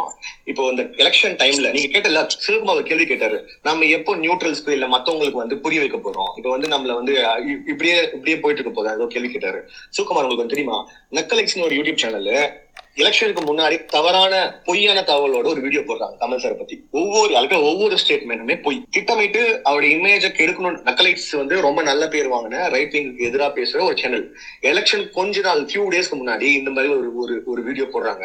நான் பதில் அதாவது அதுக்கு அவங்க என்னென்ன மாதிரியான குற்றச்சாட்டு வச்சாங்களோ ஒவ்வொரு ஒவ்வொரு குற்றச்சாட்டுக்கும் ஆதாரத்துடன் வீடியோவுடன் பத்திரிகை கட்ஸை விட கட்ஸோட நான் ஒரு வீடியோ போட்டேன். வீடியோ போட்டதுனே அவரோட பேஸ்புக் பேஜ்ல ஒருத்தவங்க போய் கேட்கறாங்க, இந்த மாதிரி ஏங்க பொய் பரப்புறீங்க அப்படின்னு சொல்லிட்டு கேட்கறாங்க. நம்ம நம்ம ஆளு தான் கேட்கறாங்க. அதுக்கு அவங்க சொன்ன பதில், தேவை என்று தெரிவதால் தெரிந்தேதான் செய்கிறோம். சொல்லுங்க, இப்படிப்பட்டவங்கள நான் என்ன பண்றது? தேவை என்று தெரிவதால் தெரிஞ்சேதான் செய்யறாங்களா? தெரிஞ்சே செய்யறாங்களாமா? தெரிஞ்சே அவங்க பேஸ்புக்ல அப்ப கூட அந்த அந்த வீடியோவை யூடியூப்ல வந்து அன்லிஸ்ட் பண்ணாங்களே தவிர பேஸ்புக்ல எடுக்கலன்னு நினைக்கிறேன் அந்த டைம்ல. அப்போ ஒரு ஒரு அம்மா கேட்கற மாதிரி ஒரு சீன் வைக்கிறாங்க, பாபா மசூதி இடிச்சாங்களா அப்ப என்ன கிழிச்சிட்டு இருந்த அப்படின்னு கேக்குறாங்க. மசூதி இடிச்சப்போ கமல் சார் போய் நரசிம்மராவை பார்த்தாரு, நீங்க போய் நீங்க வந்து இதுக்கு ஆக்ஷன் எடுக்கணும்னு சொன்னாரு, பார்லிமெண்ட்டுக்கு எதிராக வந்து அவர் வந்து போராட்டம் பண்ணாரு, இது வந்து டாக்குமெண்ட், இது உண்மை, அப்ப ஒண்ணுமே புடுங்கல ஒண்ணுமே கிழிக்கல அப்படின்ற மாதிரி கொஸ்டின் எல்லாம் வைக்கிறாங்க. நான் ஆதாரத்துடன் போட்டா ஆமா நாங்க தப்பு, நாங்க தெரியாம இந்த இந்த விஷயம் தெரியாம நாங்க வந்து கமல் சாரை வந்து குற்றவாளிக்கு உங்களை ஏத்திட்டோம் மன்னிச்சிடுங்கன்னு சொன்னா அவங்க நியாயவாதி. தேவை என்று தெரிவதால் தெரிஞ்சேதான் செய்கிறோம்னு சொன்னா அவனை நான் என்ன சொல்றது? அவனை நம்ம எப்படி பதில் சொல்றது? நீங்க சொல்லுங்க சிவகுமார். இத்தனைக்கும் அவன் வந்து ஒரு தனி மனிதன் கிடையாது, குத்தூசி மாதிரி தனி மனிதன் கிடையாது. அவங்களுக்கு ஆயிரக்கணக்கான லட்சக்கணக்கான வந்து சப்ஸ்கிரைபர்ஸ் இருக்காங்க. ஒரு எலெக்ஷன் டைம்ல இப்படி ஒரு பொய்யான குற்றச்சாட்டு வச்சு நீங்க நீங்க வந்து ஒருத்தனை டார்கெட் பண்றீங்கன்னா அப்ப உங்களோட இன்டென்ஷன் என்ன? அதுதான் assassinating the character. Sivakumar sir, ரெண்டு விதமான மக்கள் இங்க இருக்காங்க. ஒண்ணு வந்து நியூட்ரல்ஸ், அவங்க நம்ம வந்து நம்மளோட கொள்கையை வச்சு நம்ம போய் அப்ரோச் பண்ணி அவங்களுக்கு புரிய வச்சு கொண்டு வரணும். அவங்களுக்கு நம்ம பேசினா அவங்க கேட்கறதுக்கு ரெடியா இருக்காங்க. அதுக்காக தான் இந்த மாதிரி ஃபோரம்ஸோ நிறைய நம்ம யூடியூப் மூலியமா நம்ம பரப்புறதோ நம்ம ட்வீட்ஸ் போடுறதோ பண்றோம். இன்னொரு செட் ஆஃப் பீப்புள் வந்து ஏதாவது ஒரு கட்சி ஆதரவாவோ கட்சி சார்ந்து இருக்கிறவங்க, அவங்க அவங்க நெகட்டிவா ஒரு ஒப்பீனியன் வைக்கச்சு அதுக்கான பதில் நம்ம கொடுக்குறோம். அந்த பதில் கொடுக்க நம்மளால முடியும். அதை ஏத்துக்கிறதும் ஏத்துக்காததும் அவங்களோட மனப்பான்மை பொருந்தது. மோஸ்ட் ஆஃப் த டைம் அவங்க ஏத்துக்கிறது கிடையாது. ஏன்னா அவங்களுக்கு வந்து அந்த அந்த நெகட்டிவ் வச்சது வந்து அது அதுக்கான ரீசன் புரிஞ்சுக்கணும்னு இல்லை, ஒரு நெகட்டிவ் ஒப்பீனியன் வைக்கணுங்கிறதுக்காக. ஆனா நீங்க சொல்ற மாதிரி நம்ம நியூட்ரல்ஸை போய் அப்ரோச் பண்ணி அவங்கள தொடணும். அதுக்கான செயல்பாடுகளை தான் நம்ம எடுத்துட்டு இருக்கோம். இப்போ நிறைய பேர் மையத்துல இருந்து அவங்களால முடிஞ்ச அளவுக்கு களத்திலையும் சரி, இன்டர்நெட் மூலியமாவும் யூடியூப் மூலியமாவும் ட்வீட் மூலியமாவும் தொட்டுட்டு இருக்கோம். லிசன் பண்றாங்க, அதுவும் தெரியுது, டைம் எடுக்கும், பட் லிசன் பண்றாங்க அவங்க. ஏன்னா அவங்க தெரிஞ்சுக்கணும்னு ஆசைப்படுறவங்கள்ட்ட நம்ம சொல்றச்சு அவங்க புரிஞ்சுக்கிறாங்க. So this is what the point. Sorry, நீங்க ப்ரொசீட் பண்ணி நீங்க இதை பேச வந்தீங்க. Thank you thank you. நீங்க since you said like இது வந்து கான்வர்சேஷனா கொண்டு போக வேணான்ட்டு லைக் நான் ஒத்துக்கிறேன். ஸோ எனக்கு மேல எதுவும் கொஸ்டின்ஸ் இல்லை. And thanks for this session and opportunity. No problem. நீங்க மையமிசம் அவரோட ஐடியை நீங்க ஒரு டிஎம் பண்ணியோ இல்லை நீங்க கான்டாக்ட் பண்ணீங்கன்னா இன்னும் இதுக்கு மேல ஃபர்தரா ஏதாவது கான்வர்சேஷன்ல ஏதாவது கிளாரிட்டி தேவைன்னா கண்டிப்பா ரீச் அவுட் பண்ணுங்க. இல்லை என்னையோ வீக்லியோ நீங்க ரீச் அவுட் பண்ணுங்க. கண்டிப்பா நம்ம வந்து ஆஃப்லைன்ல இந்த கான்வர்சேஷன் கண்டிப்பா கண்டினியூ பண்ண முடியும். Sure sure thank you. லிசனர்ஸ் நிறைய பேர் இருக்கீங்க. உங்களுக்கு ஏதாவது கேள்விகள் இருந்தாக்கா நீங்கள் கேட்கலாம். இல்லைனா வந்து இந்த செஷன் வந்து க்ளோஸ் பண்ணலாம். கேள்வி இருந்தால் மெசேஜ் கூட நீங்கள் பண்ணலாம். ஆக்சுவலாக வந்து ராஜேஸ்வரர் ராஜேஷ் சொல்லுங்க சொல்லுங்க ராஜேஷ். பிகே, இப்போ மையமிசம் சந்தோஷ் அவர் சொன்ன இந்த விஷயத்தெல்லாம் பெரிய லெவல்ல இந்த புரிதலை மக்கள் கிட்ட எப்படி எடுத்துட்டு போறோம், அதுக்காக தான் நம்ம ரெக்கார்ட் பண்றோம். சோ ஓகே ஓகே ஓகே இப்போ நம்ம பண்ற ரெக்கார்டிங் ஒரு ஆப்ஷன். பட் இதை விட பெரிய அளவுக்கு எடுத்துட்டு போனோம்னா மேபி யூடியூப் சேனல் எல்லாம் நம்ம போடலாம். சோ அந்த மாதிரிலாம் நம்ம பண்ணலாம். ஏன்னா இது மக்களுக்கு வந்து போய் சென்று அடையணும். இது வந்து ஒரு பர்டிகுலர் பீப்புள் மட்டும் இல்லாம பெரும்பாலான மக்களுக்கு வந்து இந்த ரீச் இருக்கும். சரி ஓகே ஃபைன். சோ கண்டிப்பா ராஜேஷ் நீங்க சொல்ற மாதிரி ஒண்ணு, நம்ம இப்போ இத ரெக்கார்டிங் பாட்காஸ்ட்ல போட்டாலும் நான் ஒன்றும் பிகேட்ட ஒன்றும் டிஸ்கஸ் பண்ணல, பட் கிளப் ஹவுஸ் ஒன்று வைக்கணும். பிளஸ் யூடியூப்ல இதோட ஃபாலோ அப்பா probably I will request Santhosh for another follow up session. ஏதாவது ஒரு இதுல நம்ம யூடியூப்ல வீடியோ மாதிரி ஏதாவது எடுக்க முடியுமா? இதை பார்த்தீங்கன்னா எப்படி கட்டுரைகள் எழுதலாம், மைய தமிழர்கள்லாம் இருக்காங்க, நிறைய எழுதுறவங்க, நல்லா எழுதுறவங்க இருக்காங்க, அவங்கள்ட்ட ரிக்வெஸ்ட் பண்ணலாம். அவங்களோட ஆத்தர்ஸ் யாராவது இதை பத்தின கட்டுரைகளாக எழுதி போட முடியுமா, பிளாக்ஸா போட முடியுமா, யூடியூபா வந்து சின்ன சின்ன செக்மெண்டா எடுத்து நம்ம போட முடியுமா, சின்ன சின்ன விஷயங்கள். ஏன்னா மையமிசம்ல போனீங்கன்னா சின்ன சின்ன கிளிப்ஸ் இருக்கும், ஒரு thirty seconds clip, forty seconds clip, அதெல்லாம் வாட்ஸ்அப் ஸ்டேட்டஸ்ல கூட வைக்க முடியும். அந்த மாதிரியான விஷயங்கள் எல்லாம் இப்போ சொன்ன நிறைய விஷயங்கள் அதுலயும் இருக்கு, அவரோட ட்வீட்ஸ்லயும் இருக்கு. அது அவரை படி நிறைய பேர் பண்றவங்களும் இருக்காங்க. ஸோ அதெல்லாம் கொலேட் பண்ணி அதெல்லாமும் நம்ம மக்களுக்கு ஷேர் பண்ணி எப்படி கொண்டு போறதுங்கிறதுக்கு நம்ம பிளான் பண்ணலாம். ப்ராப்ளி இது ஒரு ஆக்ஷனை எடுத்துக்கலாம். எப்படி நம்ம இது இன்னும் ஸ்ப்ரெட் பண்ண முடியுங்கிறத வில் டிசைன். அப்புறம் இன்னொரு கொஸ்டின் இருக்கு. இப்ப கமல் சார் வந்து ஒரு பொலிட்டிக்கல் ரிலேட்டட் பிலிம் பண்ணா நல்லா இருக்கும் அப்படிங்கிற மாதிரி ஒரு ஃபீல் இருக்கு எனக்கு. ஆக்சுவலா டூ வீக்ஸ் பேக் ஒரு ட்வீட் கூட நான் போட்டிருந்தேன். ஆக்சுவலா நிறைய பேர் வந்து பாசிட்டிவா எப்படி கொடுத்தாங்க. ஆமாங்க, இந்த டைமுக்கு வந்து கண்டிப்பா பண்ணணும். ஏன்னா இப்ப வந்து மக்கள் நீதி மையம் பொலிட்டிக்கல் பார்ட்டியா பார்க்கும்போது ஒரு பொலிட்டிக்கல் லெவல்ல ஒரு ஸ்ட்ராங் மெசேஜ் கொடுக்குற மாதிரி, இப்ப இருக்கிற அந்த அநியாயங்களை தட்டி கேட்கிற மாதிரி அந்த மாதிரி ஒரு அவர் படம் பண்ணாரு அப்படின்னா நல்ல நல்ல லெவல்ல ரீச் இருக்குங்கிற மாதிரி ஒரு இது இருக்கு. இதை பத்தி உங்களுடைய கருத்து? ஓகே, இது வந்து எனக்கு வந்து படம் பார்த்துட்டு நான் பொதுவா நான் வந்து ஃபிலிம் இண்டஸ்ட்ரியில தான் இருக்கேன். என்ன என்னோட பெர்ஸ்பெக்டிவ்ல நான் ஆடியன்ஸை, தமிழ் ஆடியன்ஸ் எப்படி பாக்குறேன்னா, படத்தை பார்த்துட்டு கொஞ்சம் நாள் இந்த படத்தை மறந்துடுவாங்க பெரும்பான்மை ஆடியன்ஸ். அவங்க they will not take this into big consideration. ஆனா அந்த படம் அந்த படம் வந்த அந்த குறிப்பிட்ட டைம் இருக்கு இல்லையா, ஒரு வாரம், whatever, பத்து நாள், ஒரு மாசம், அந்த டைம்ல அது ஒரு பேசும் பொருளா இருக்கும். அவ்வளவுதான். ஏன் இது இப்படி சொல்றேன்னா, இது வரைக்கும் தமிழ்நாட்டில் வந்த அரசியல் படங்கள், கமல் சார் படத்தை விட்டுருங்க, ஏன்னா கமல் சார் படத்துல வந்து அவர் நுண் அரசியல பேசினவர் சரிங்களா. லைக் முன்னாடி சொன்ன மாதிரி மணல் கொள்ளை பத்தி, வலதுசாரி அரசியலை பத்தி, அப்புறம் தீவிரவாதம் பத்தி, நிறைய நிறைய நிறைய விஷயங்கள், பெண்கள் வேலை செய்யற இடத்துல ஒர்க்கிங் பிளேஸ்ல நடக்கிற இது பத்தி நிறைய விஷயம் வந்து சிட் ஃபண்ட் ஃப்ராடு நிறைய விஷயம் பேசியிருக்காரு. அது எல்லாமே கட்சி அரசியல் கிடையாது. கட்சி அரசியல அவர் வந்து அதிகம் தொடவே இல்லை சரியா. கட்சி அரசியல் பேசின படங்கள் சினிமா இருக்கு, தமிழ் சினிமா, இப்ப மணிவண்ணன், சத்யராஜ், இந்த மாதிரி கொஞ்சம் டச் பண்ணிருக்காங்க. இவங்களோட அரசியல் பாத்தீங்கன்னா, இப்போ உதாரணத்துக்கு மெட்ராஸ் படம் வச்சுங்க. மெட்ராஸ் படத்துல அந்த ஒரு அந்த செவத்துக்காக அந்த வாழ்க்காக சண்டை போற ரெண்டு குரூப் யாரு? திமுகவும் அதிமுகவும் தான். எங்க கிட்ட எச்சக்காவது வாங்கிட்டு சொன்ன நாயக திருடா நீங்க கேள்வி கேட்கணும் யாரு? திமு அந்த கேள்வி ஒருத்தர் வலை சட்டை போட்டு கேள்வி கேட்பாங்க அந்த மக்களை, ஒடுக்கப்பட்ட மக்களை அந்த கேள்வி கேட்கணும் யாருன்னு பாத்தீங்கன்னா திமுகவும் அதிமுகவும் அதை சேர்ந்த ஒரு ஆள் தான். இன்ஃபேக்ட் அவனை அடிக்கிற அந்த வெள்ளை சட்டை போட்டவனை அடிக்கிற சீன்ல பின்னாடி திமுக கொடியே பங்கிட்டு இருக்கும். அது யாரும் நோட் பண்ணல. இப்ப இப்ப வந்து இந்த கேலண்டர் நோட் பண்ண மாதிரி அப்ப யாரும் நோட் பண்ணல போல. சோ அப்ப இது இதே மாதிரிதான் அவர் பேரு என்ன, மாரி செல்வராஜ் வந்து அந்த பஸ் பேசினார். அது எந்த ஆட்சியில் நடந்துச்சு, பெரும்பான்மையான படங்கள், ஈவன் அமாவாசை கேரக்டர் இருக்குல்ல, அமாவாசை கேரக்டர் வந்து திராவிடியன் பொலிட்டிக்ஸ் கிரிசி மார்க் பண்ற ஒரு அமாவாசை கேரக்டர் தான் எம்எல்ஏ கேரக்டர் சத்யராஜ் பண்ணுது. Manivannan was so critic about Dravidian politics. But what is what is result? Are they people uh, went away from the Dravidian politics, went away from the DMK AIADMK விட்டு போயிட்டாங்களா? இல்ல, அவங்களுக்கு இது ஒரு பொழுதுபோக்கு. அந்த நேரத்துல அவங்க நினைச்சு சிரிப்பாங்க, கை தட்டுவாங்க, விசில் விசில் கொடுப்பாங்க, எல்லாம் பண்ணுவாங்களே தவிர தமிழ் சினிமால லாஸ்ட் முப்பது வருஷம் இல்ல நாற்பது வருஷங்கள் வந்த எல்லா அரசியல் படங்களையும் அரசியல்வாதிகளா வரவங்க யாருன்னு பார்த்தா திமுகவும் அதிமுகவும் தான். சரிங்களா? இந்த முதல்வன் படத்துல வந்து போலீஸ் வந்து கேட்பாரு இல்லையா, சார் ஐயா ரெண்டு பேரும் அடிச்சுக்கிறாங்கயா, என்ன பண்றதுன்னா அப்படி கண்டுக்காம விட்டுரு, அவங்க கட்சிக்காரன் அவன் ஜாதி ஜாதி ஓட்டு போயிடுன்னு சொல்ற மாதிரிதான் லா காலேஜ் சண்டை நடக்கும் போது இவங்க பண்ணாங்க, போலீஸ் வேடிக்கை பார்த்தது. சரியா? அப்ப இதெல்லாம் தெரியும், இதெல்லாம் மக்களுக்கு தெரியாத ஒண்ணும் இல்ல. அங்க காமிக்கிற எந்த அரசியல்வாதி யாரு, அவன் திமுக காரனா அதிமுக காரனா, இது ரெண்டு கட்சி தானே நம்ம ஆண்டுட்டு இருக்கோம் ஐம்பது வருஷமா. இந்த ரெண்டு கட்சியில இருக்கிறவன் தான் இவங்க எடுக்கிற அரசியல் படத்துல எல்லாம் கெட்டவனாவோ வில்லனாவும் வரானுங்க. இருந்தும் இந்த மக்கள் ஏன் ஓட்டு போறாங்கன்னா அது படத்தை பார்த்துட்டு மறந்துட்டு போயிட்டே இருப்பாங்க. ஒரு பத்து நாள் ஒரு மாசம் அவங்க பேசும் பொருளா இருக்கும். அந்த அமாவாசை கேரக்டர் முன்னாடியே நீங்களே யோசிச்சு பாருங்க, யாராவது யோசிச்சிருப்பாங்களா? காமன் பண்ணி எங்க அம்மா கூட படம் பார்த்தாங்க, எங்க அம்மா ஏடிஎம்கேக்கு தான் ஓட்டு போட்டாங்க, நான் எவ்வளவு சொல்லியும் ஏடிஎம்கேக்கு தான் ஓட்டு போட்டாங்க, எங்க அப்பா டிஎம்கேக்கு தான் ஓட்டு போட்டாரு. நீங்களே யோசிச்சு பாருங்க, ரெண்டு பேருமே மெட்ராஸ் படம் பார்த்திருப்பாங்க. ஒரு ஒரு ஒரு ஃபிராக்ஷன் ஆஃப் செகண்டாவது யோசிச்சிருப்பாங்களா? இந்த செவத்துக்காக இந்த ஒடுக்கப்பட்ட மக்களை போட்டு இப்படி நொந்து நொங்குறானுங்க. அவனுக்கு ரெண்டு குரூப் யாரு, எந்த கட்சி பவர்ல இருந்துச்சு? ரெண்டு கட்சி. இது ரெண்டு கட்சி தான் ஒடுக்கப்பட்ட மக்களை எக்ஸ்பெக்ட் பண்ணிருக்கு, வெறும் தொண்டர்களா வச்சு அவங்களுக்கு பெருமையான பெரும் ஒழுங்கா ரெப்ரஸன்டேஷன் கொடுக்காமலாம். சரியா? அப்போ இது இதெல்லாம் புரியாம இல்ல, புரிஞ்சேதான் அவங்க பண்றாங்க, தேவை என்று தெரிவதால் தெரிஞ்சேதான் செய்கிறார்கள் அப்படின்னு தான் சொன்னோம். அதனால நான் பெரிய இந்த அரசியல் படங்கள் மேலதான் வந்து இது வந்து மாத்திரும் அப்படிதான் நான் நினைக்கல நான் நினைக்கல இல்ல, நீங்க சொல்றது ஹண்ட்ரட் பர்சன்ட் ரைட் தான். பட் பெரிய அளவுல மாற்றம் இருந்தா கூட அட்லீஸ்ட் பீப்புள் வில் திங்க் இல்ல டு சம் எக்ஸ்டென்ட். அதுதான் அது எனக்கு எனக்கு மாற்ற கருத்து இருக்கு. நான் அப்படி நினைக்கல. அந்த நான் சொன்ன மாதிரி ஒரு பத்து நாள் ஒரு மாசத்துக்கு அது பேச பொருளா இருக்குமே தவிர அதுக்கப்புறம் அவங்க மறந்துட்டு பழையபடி நான் ஓட்டு கேட்க இங்க இங்க இருக்கிறவங்க யாராச்சும் ஓட்டு கேட்க போயிருந்தீங்கன்னா, மையம்காக ஓட்டு கேட்க எம்என்எம்காக ஓட்டு கேட்க போயிருந்தீங்கன்னா உங்களுக்கு உங்களுக்கு அந்த எக்ஸ்பீரியன்ஸ் வந்திருக்கும். எவ்வளவு கூட என்னப்பா அதிமுக இவ்வளவு குத்துச்சு, அதிமுக இவ்வளவு குத்துச்சு, நீங்க எதுவும் குடிக்கலையே அப்படின்னு கேட்கிற அந்த கேள்வியை நீங்க எடுத்துக்கொண்டு இருப்பீங்க. எங்க பாட்டியே வந்து எங்க அம்மாவோட அம்மா சொல்ற அவங்க ஊர்லயே காசு வாங்கிட்டு எல்லாரும் ஓட்டு போட்டாங்க. சரியா? எங்கிட்டே சொன்னாங்க போன் பண்ணி, இவ்வளவு கொடுத்தாங்க என்னப்பா அவங்க அவங்க ஆள் எதுவுமே கொடுக்கல அப்படின்னு எங்கிட்டே சொன்னாங்க. என்ன சொல்றது? அப்புறம் அதான் அதான் என்னோட என்னுடைய பெர்ஸ்பெக்டிவ் அபவுட் திஸ். படம் எல்லாம் பார்த்து மாற மாதிரி தெரியல.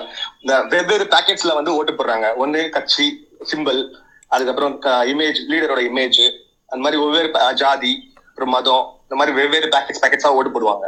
வெவ்வேறு வெவ்வேறு அதுக்கு ஒவ்வொரு பர்சன்டேஜ் இருக்குன்னு வச்சுங்க ஒவ்வொன்றுத்துக்கும். அதுல வந்து எனக்கு தெரிஞ்சு இந்த லீடர் இமேஜ் இருக்குல்ல, அது கமல் சார் கிட்ட, கமல் சாரை பிடிச்சவங்க, கமல் சாரை பத்தி தெரிஞ்சவங்க அந்த கமல் சாருக்காக போடுறாங்களே, இவர் இவரு நியாயமானவர் தான், இவர் வந்து ஆஹ் எப்படிப்பட்ட மனிதர் தான் புரிஞ்சுக்காங்களே, அந்த ஓட்டு தான் இப்ப விழுந்துருக்கு, நம்ம விழுந்த ஓட்டு. சரிங்களா?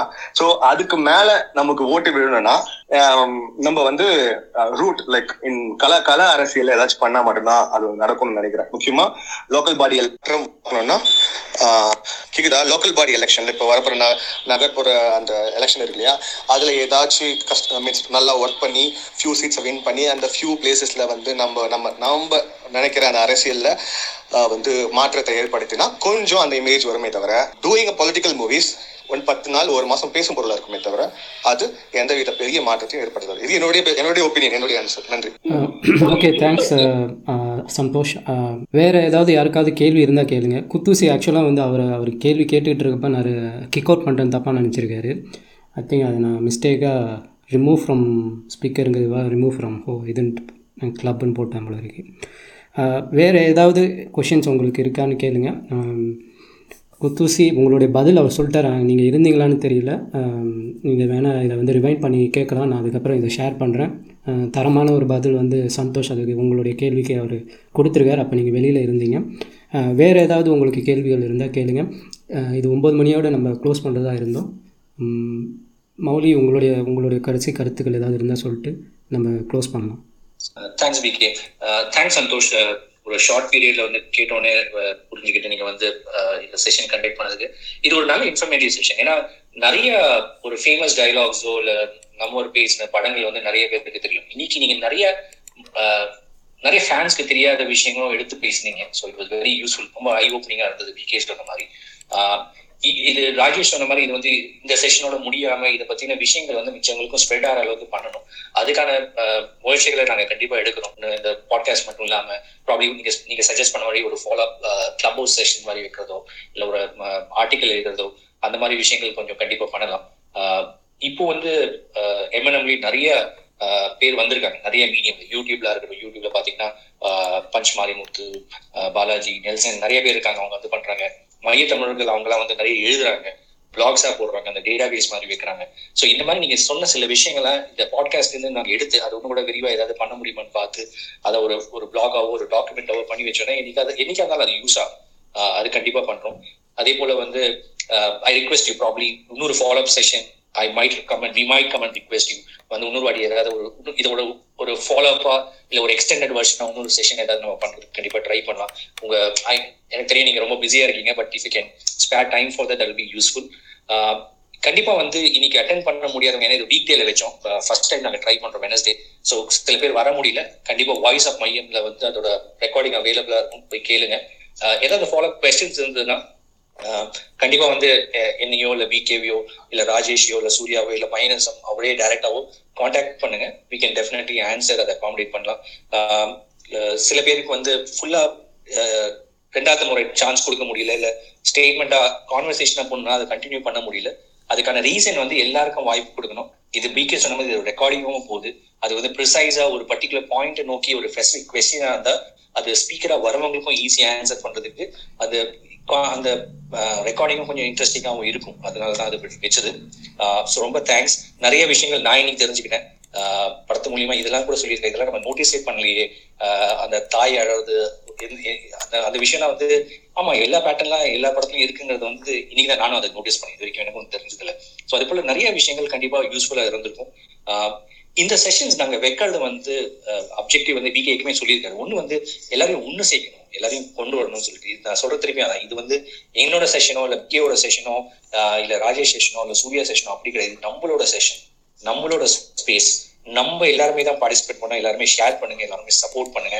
ஆஹ் வரிசையா ஒரு கன்சிஸ்டன்டா எல்லா வீக்கும் நாங்க பண்ணிட்டு வரோம். அரசியல் பத்தின வேற வேற டாபிக்ஸ் கொண்டு வந்து பேசிட்டு இருக்கோம். இப்போ வரப்போற வீக்ஸ்லயும் நல்ல இன்ட்ரெஸ்டிங்கான ஸ்பீக்கர்ஸும் வராங்க. கட்சி சாராத சோசியல் காசஸ் பத்தி பேசுற விஷயங்கள், அதுல அதை பத்தி பேசுற ஆட்கள் வராங்க. வந்துட்டோம்னா நம்மளோட அரசியல் நாலேஜ் கண்டிப்பா நம்ம எல்லாருமே இன்க்ரீஸ் பண்ணிக்க முடியும். அது ரொம்ப அவசியம். ஏன்னா இன்னைக்கு களத்துல நின்று அஹ் ஐம்பது வருஷமா அரசியல் இருக்கவங்களோட நம்ம போட்டி போடணும்னா நம்மளோட செயல்பாடு மட்டும் இல்லாம நம்மளோட அறிவும் நம்மளோட அஹ் நம்மளோட புரிதலும் அரசியல் பத்தின புரிதலும் ரொம்ப முக்கியம். அதுக்கான ஒரு ஃபோரம் தான் இது. இது வந்து ஒரு மிக்ஸா நாங்க கொடுக்குறோம், எல்லாத்த எல்லா ஆங்கிலேயும் உங்களுக்கு தெரிஞ்சுக்கிறதுக்காக. வர போற செஷன்ஸ்ல பெண்மையை பத்தின செஷன்ஸ் இருக்கு, ஹியூமன் ரைட்ஸ் பத்தின செஷன்ஸ் இருக்கு, லீகல் பத்தின செஷன்ஸ் இருக்கு, கரப்ஷன் பத்தின செஷன்ஸ் இருக்கு. ஸோ கண்டிப்பா வார வாரம் கொஞ்சம் டைம் எடுத்து ஃபுல் ரெண்டு மணி நேரம் இருக்க முடியலன்னா கூட ஒரு அரை மணி நேரமோ பதினஞ்சு நிமிஷமோ பத்து நிமிஷமோ டைம் கிடைக்கிச்சு கொஞ்சம் லாகின் பண்ணி இதை கேளுங்க. நீங்க கேட்கறத ஒரு அஞ்சு நிமிஷத்துல பத்து நிமிஷத்துல ஏதாவது ஒரு உங்களுக்கு யூஸ்ஃபுல்லான ஒரு விஷயம் நீங்க தெரிஞ்சுப்பீங்க, உங்களுக்கு யூஸ்ஃபுல்லான ஒரு விஷயம் புரிஞ்சுப்பீங்க. அது நாளைக்கு நம்ம அரசியலுக்கு அது உபயோகப்படும். அதனால கண்டிப்பா எல்லாரும் வந்து பார்ட்டிசிபேட் பண்ணுங்க. தெரிஞ்ச ஃப்ரெண்ட்ஸுக்கு நாம கொண்டு வாங்க. நம்ம நண்பர் சிவகுமார் சொன்ன மாதிரி நம்ம வந்து நியூட்ரலா பப்ளிக்கா இருக்கவங்களுக்கு டச் பண்ணணும். அப்ப இந்த செஷன்ஸ்லாம் வந்து ஒரு யூஸ்ஃபுல்லான செஷன்ஸ். அப்போ உங்க ஃப்ரெண்ட்ஸ் யாராவது இருக்காங்க, ஃபேமிலி மெம்பர்ஸ் இருக்காங்க, அவங்க வந்து எந்த கட்சிக்கு ஆதரவா இல்லை பட் நார்மலா இருக்காங்கன்னா கூட்டிட்டு வாங்க. ஒரு வாட்டி வந்து அட்டென்ட் பண்ண சொல்லுங்க. அவங்களுக்கு ப்ராப்ளி இது இந்த செஷன்ஸ் எல்லாம் கேட்டு ஒரு இன்ட்ரெஸ்ட் வரலாம், புரிஞ்சுக்கலாம். அதனால கண்டிப்பா ஸ்ப்ரெட் பண்ணுவோம். Thanks for the support. Thanks. Now, now a request. Now a request. Lama, listeners ko, the podcast listeners ko, a request. Na, na, inga nariya nariya விஷயம் கோட் பண்ணதா. உதாரணத்துக்கு இப்ப நான் சொன்ன லக்ஷ்மணன் கோவின் ஒரு சிறுகதை எழுதியிருக்காரு எழுதினாரு வாலில் டீன்னு சொல்லிட்டு ஒரு ஒரு எஃப்டிங் அகேன்ஸ்ட் ஒரு போயம் எழுதினாரு. இந்த மாதிரி சொல்றேன் இல்லையா, இது வந்து உங்களால முடிஞ்சா வாலில் டீ எல்லாம் கிடைக்கும், ஃபேஸ்புக்ல இருக்கும். லக்ஷ்மணியின் கோடு கிடைக்காது. அதே மாதிரி லவ் பண்ணிடா மவனின்னு சொல்லிட்டு இந்த சொன்னா இல்லையா ஆணவ கொலைகள் எதிராக வந்து எல்லாம் பேசியிருந்தாரு, சதத்த சன்மந்தத்தை பத்தி எல்லாம் பேசியிருந்தாரு. இந்த மாதிரியான இந்த மாதிரியான தரவுகள் இருக்குல்ல, இது உங்களால லைப்ரரி, நான் தமிழ்நாட்டுல இல்லை, இப்போ தமிழ்நாட்டுல இருந்தா நான் definitely I would have went to some library and search old ஆனதவரின் ஆர்டிகல் சம்திங் அண்ட் சமோ நான் வந்து அதை வந்து தேடி கண்டுபிடிச்சு அதை வந்து டிஜிட்டலைஸ் பண்ணிருப்பேன். சோ நீங்க உங்களால முடிஞ்சா நீங்க ஏதாச்சும் பண்ணணும்னு நினைக்கிறீங்கன்னா ஒரு குற்றச்சாட்டு இருக்குல்ல, இன்னும் உங்க ஆள் இப்பதான் பேசுறேன் இதுக்கு மாதிரி எங்க எங்க வச்சிருந்த வாய்ன்ற மாதிரி எல்லாம் கேட்கிற ஒரு வாய் வாய் வாய்கள் இருக்குல்ல, அந்த வாய்களை அடைக்கிறதுக்கு நீங்க பண்ண முடிய கூடிய விஷயம் என்னன்னா இந்த தரவுகளை சேமிக்கிறது தான். நீங்க நீங்க நினைக்கலாம் அப்போ தேடணுமோ நினைக்கலாம், தேடவே தேவையில்லை. நீங்க வந்து கமல்ஹாசன்ற ஒரு வார்த்தை அது டேகா யூஸ் பண்ணி நீங்க தேடினீங்கன்னா அவர் கொடுத்த ஒவ்வொரு இன்டர்வியூ, அவர் மையம் நடத்தின அந்த பத்திரிகை, பழைய பத்திரிகை, அவர் வந்து ரசிகர்களுக்காக நடத்தின பத்திரிகைகளை கூட தலையங்கத்துல அவர் அவர் பேசிய அரசியல் வீட்டுல அது இங்க இருக்கிற இப்ப ஸ்டாலின் கூட அதை பேச தெரியாது. நான் ஓப்பனாக ஓப்பன் சேலஞ்சு கொடுக்குறேன். அந்த அதுல அவர் பேசின காஷ்மீர் விஷயம் ஆகட்டும், அதெல்லாம் அதெல்லாம் பேசணும். ஐயோ இதெல்லாம் பேசினா நம்மள செப்பரேட்டிஸ்ட்னு சொல்லிடுவாங்களேன்ற பயப்படுற அளவுக்கு இருக்கிற விஷயத்தெல்லாம் அவர் வந்து எழுதியிருப்பாரு, பேசியிருப்பாரு. நீங்க அந்த யூரோப் இது சாரி ஃபார் டேக்கிங் டைம், இது ஏன் சொல்றேன்னா அந்த பாட்காஸ்ட் கேட்கிறவங்க தயவு செய்து இது கலெக்ட் பண்ற அந்த ஒரு சிறு வேலையாவது செய்யுங்க. அது பண்ணீங்கன்னா டெஃபினெட்லி நம்ம வந்து இது ஆதாரத்தை காமிக்க முடியும். அப்படி அப்படி நான் கலெக்ட் பண்ண சில ஆதாரங்கள் தான் அவர் பாபரி மசூதி இடிச்சப்போ என்ன என்ன பண்ணாரு, என்ன பேசினாரு, என்ன எதை போட்டாரு அப்படின்னு சொல்ற அந்த ஆதாரம்லாம். அப்ப அந்த நக்லைஸ் மாதிரி போய் சொல்றவங்களுக்கு அவங்க முகத்துல அறையிறதுக்கு நமக்கு ஒரு ஆதாரம் கிடைக்குது இல்லையா? நீ என்ன கிழிச்சிட்டு இருந்த அப்படின்னு கேட்கும்போது அது அது அது ரொம்ப முக்கியம் நினைக்கிறேன். ஏன்னா இங்க வந்து இங்க வந்து நம்ம வந்து சும்மா வாயில சொன்னா யாரும் நம்ப போறது இல்லை. You have to show the proof fact. Like அதுக்கு நம்ம நம்ம என்ன செய்ய முடியும்னு பாத்தீங்கன்னா இதுதான். நீங்க சொன்னீங்களா நீங்க உங்க லோக்கல் லைப்ரரிஸ், ஏதோ லைப்ரரியில இல்ல யாராச்சும் ஒருத்தர் வந்து கலெக்ட் பண்ணி வச்சிருப்பாரு, அவங்க உங்களுக்கு தெரிஞ்சா கமல் ஃபேன் யாராவது தெரிஞ்சா இந்த மாதிரி விஷயங்களை நீங்க கலெக்ட் பண்ணி போடும்போது இட்ஸ் வில் டெஃபினெட்லி. முக்கியமா அவரோட மையம் அந்த பத்திரிகை பழைய பத்திரிகை ஆக்டர் இருந்தா நீங்க கலெக்ட் பண்ணுங்க. அது தலையங்க வந்து ரொம்ப முக்கியமான விஷயம். ஒவ்வொரு ஒவ்வொரு பிரச்சனையுமா அதுல வந்து அட்ரஸ் பண்ணியிருப்பாரு. இதே மாதிரி ஆஹ் பவா செல்வதுரை வந்து கமல் சாரையும் ஜெயகாந்தனையும் வர மாதிரி ஒரு சிறுகதை எழுதியிருக்காரு. உண்மையாக நடந்த சம்பவத்தை பேஸ் பண்ணி ஒரு சிறுகதை எழுதியிருக்காரு. அது வந்து கமல் சார் வந்து ஜெயகாந்தனை இன்வைட் பண்ண ரசி நற்பணி மன்றத்துக்கு இன்வைட் பண்ண ஒரு விஷயத்த அடிப்படையில ஒரு சிறுகதை எழுதியிருக்காரு. அந்த சிறுகதையும் நீங்க தேடி படிங்க, அந்த சிறுகதையும் நீங்க வந்து போஸ்ட் பண்ணுங்க, ஷேர் பண்ணுங்க. இப்படி ஒரு மனிதருக்கு நீங்க தமிழ்நாட்டுல நான் நான் வந்து நான் வந்து சராசரி கமல் ஆக்டர் ஆக்டர் ஃபேன் கிடையாது. நான் கமல் எனும் சிந்திக்கும் மனிதன் ஃப்ரீ திங்கரோட ஃபேன். அந்த சிந்திக்கும் மனிதருக்கு நான் சப்போர்ட் பண்றது காரணமே வேற. இங்க இங்க இருக்கிற அரசியல்வாதிகள் சொல்லி சொல்லிட்டு இருக்காங்க இல்லையா, அந்த அரசியல்வாதிகள் யாருக்குமே இல்லாத தார்மீகம் இவருக்கு இருக்கு. ஏன்னா லாஸ்ட் முப்பத்தஞ்சு வருஷமா அவர் என்ன வாழ்க்கை வாழ்ந்தாரோ அதைதான் அவர் பேசியிருக்காரு, என்ன பேசினாரோ அதைதான் அவர் செஞ்சிருக்காரு, என்ன செஞ்சாரோ அதுதான் அவர் படத்துல இருக்கு. நீங்க எந்த வேற ஹிப்போக்ரட்டிக்கான விஷயமும் ரொம்ப ரொம்ப பூத கண்ணாடி வச்சுதான் நீங்க பார்த்து தேடுற மாதிரியான விஷயம் தான் இருக்கும். சரியா? மற்ற நேற்று சொன்னதை இன்னைக்கு மாத்தி பேசுற மாதிரியான ஹிப்போக்ரிட்ஸ் தான் இங்க நம்ம தேர்தல் அரசியல் இருக்காங்க. அவங்க எல்லாம் சப்போர்ட் பண்ணும்போது சப்போர்ட் பண்ற ஆயிரக்கணக்கான கோடிக்கணக்கான வெக்கம் மானம் சூடு சொன்னே சொல்லுவாருதான் பெரியார். அதெல்லாம் இல்லாத இல்லாத இருக்கிற ஒரு இதுலயே இருக்கும்போது நம்ம வந்து இந்த மாதிரி ஒரு மனிதனுக்கு சப்போர்ட் பண்றதுக்கு வெக்கம் மானம் வெக்கப்படவே தேவையில்லை. அப்படிப்பட்ட ஒரு மனிதன் தான் இவரு. அது அதனால நீங்க தேடுங்க. நம்ம என்ன சொன்ன மாதிரி நீங்க நம்மளே நீங்க கண்மூடித்தனமா கமல் சாரை ஃபாலோ பண்ணணும்னு அவசியமே கிடையாது. நீங்க நீங்க அவரோட உரையாடல், அவரோட கட்டு எழுபதுகள் அவர் அவர் கொடுத்த இன்டர்வியூஸ் கூட பாத்தீங்கன்னா நீங்க வந்து அப்பா என்ன மனுஷன் இப்படி யோசிச்சிருக்காரு அப்படின்ட்டு.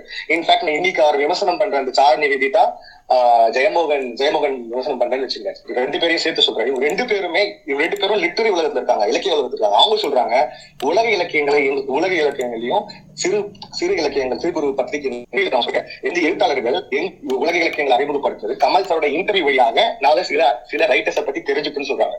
சொல்றது சாதாரணமான சாதாரணமான ஒரு காமன் மேன் கிடையாது. அவங்களே ரெண்டு உலக இலக்கியங்கள்லாம் படிக்கிற மே மேயிற மாதிரியான ஒரு ஆட்கள் தான்.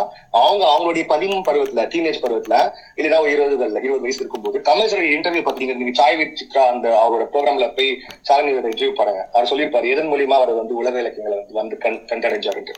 ஸோ அப்படிப்பட்ட ஒரு மனிதர் ஒரு ஸோ தயவு செய்து பழைய இன்டர்வியூஸ் இந்த மாதிரியான டாக்குமெண்ட்ஸை கலெக்ட் பண்ணுங்க. பாட் முக்கியமா இதுக்கு கொஞ்சம் பேர் தான் இருக்காங்க பாட்காஸ்ட்ல கேட்கறவங்களுக்கு சொல்றேன். உங்களால் முடிஞ்ச அளவுக்கு ஒரு இடத்துல அதை வந்து கொண்டு வர பாருங்க, போஸ்ட் பண்ணுங்க, ஸ்ப்ரெட் பண்ணுங்க. நன்றி. ஷோர் ஷோர் சந்தோஷ், கண்டிப்பா பண்றோம். கண்டிப்பா இது நீங்க சொன்ன மாதிரி பாபா சின்னதுரை பேசின ஸ்பீச்ல நான் கேட்டிருக்கேன். ஜெயகாந்தன் கமல்ஹாசன் பத்தின ஒரு விஷயங்கள் சில விஷயங்கள் அவர் பேசினது. இங்கேயும் நிறைய ஃபேன்ஸ் இருக்காங்க. மாஸ் மகாராஜா மாதிரியோ இல்ல கண்ணன் சுவாமி மாதிரியோ இல்ல நம்ம தூத்துக்குடி மதனோ இது போல நிறைய பேர் இருக்காங்க. கமல் கிருபாகரனோ அவங்கலாம் வந்து கமல் சாரோட ரொம்ப வருஷமா பழகினவங்க, டிராவல் பண்ணவங்க, ராசி அழக பண்ணிருக்காங்க. அவங்களையும் ரீச் அவுட் பண்ணி இந்த மாதிரியான விஷயங்கள் கலெக்ட் பண்றது கண்டிப்பா ட்ரை பண்றோம். ஆஹ் இது வந்து அரசியல் கண்டிப்பா நம்ம பேசணும் எல்லாரும், ரொம்ப முக்கியம்.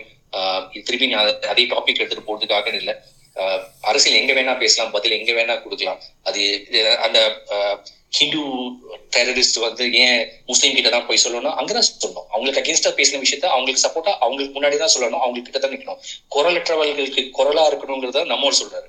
அப்ப அவங்களுக்கு அகேன்ஸ்டா ஒரு விஷயத்த பேசினப்போ அவங்க கூட நின்று அவங்களுக்கு சப்போர்ட்டா தான் பேசணும். அதுதான் நம்ம செஞ்சாரு. So let's kind of continue these sessions. இந்த ரெக்கார்டிங் கேளுங்க.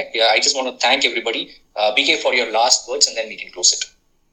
எனக்கு ஒரே ஒரு சஜஷன் மட்டும், ஏன் இது ஒரு டிபேட் மாதிரி நிறைய பேர் விருப்பப்படுறாங்க, இது ஒரு டிபேட் மாதிரி ஏன் கொண்டு போகக்கூடாது? நம்ம எப்பயுமே கேள்விப்பதிலாதான் போகுது, எல்லா இந்த ஒரு ஒன் மந்தாவே போட்டுட்டு இருக்கு, கேள்விப்பதிலாதான் போகுது. ஒரு டிபேட் மாதிரி போனா நல்லா இருக்கும். கண்டிப்பா கண்டிப்பா கொண்டு வரலாம் பிரதர், நிறைய பிளான்ஸ் இருக்கு. இதை இன்னும் எப்படி எவால்வ் பண்ணலாம்? இது ஏன் ஃபர்ஸ்ட் வந்து இப்படி ஒரு டாபிக் அண்ட் கொஸ்டின் ஆன்சர் மட்டும் இப்ப நம்ம ஸ்டார்ட் பண்ணோம்னா அது ஒரு கன்சிஸ்டன்சி எங்களுக்குள்ளாரையும் கொண்டு வரதுக்காக, பிளஸ் வந்து அது ஒரு இது ஒரு இது ரெகுலரா நடக்குது, இதுக்கு ஒரு பார்ட்டிசிபென்ட் வராங்க, இது இது இதை எதிர்பார்த்து வர மாதிரி ஒரு கன்சிஸ்டன்சி நம்ம கொண்டு வந்துட்டு அதுக்கப்புறம் இதுல இருந்து விரிவு அடைஞ்சு பல விஷயங்கள் பண்ணணுங்கிறதா எங்களுக்கு எல்லாம் ஆசை. ஸோ அதுதான் நடக்கும். டிபேட்டுங்கிற விஷயம் முன்னாடி பேசிப்போம், அதை பார்க் பண்ணிடும். பட் வீல் ரீதிங்க் என்ன பண்றதுன்னு சொல்லிட்டு, but probably for the next one or two months வந்து இந்த ஃபார்மேட்ல போகும்.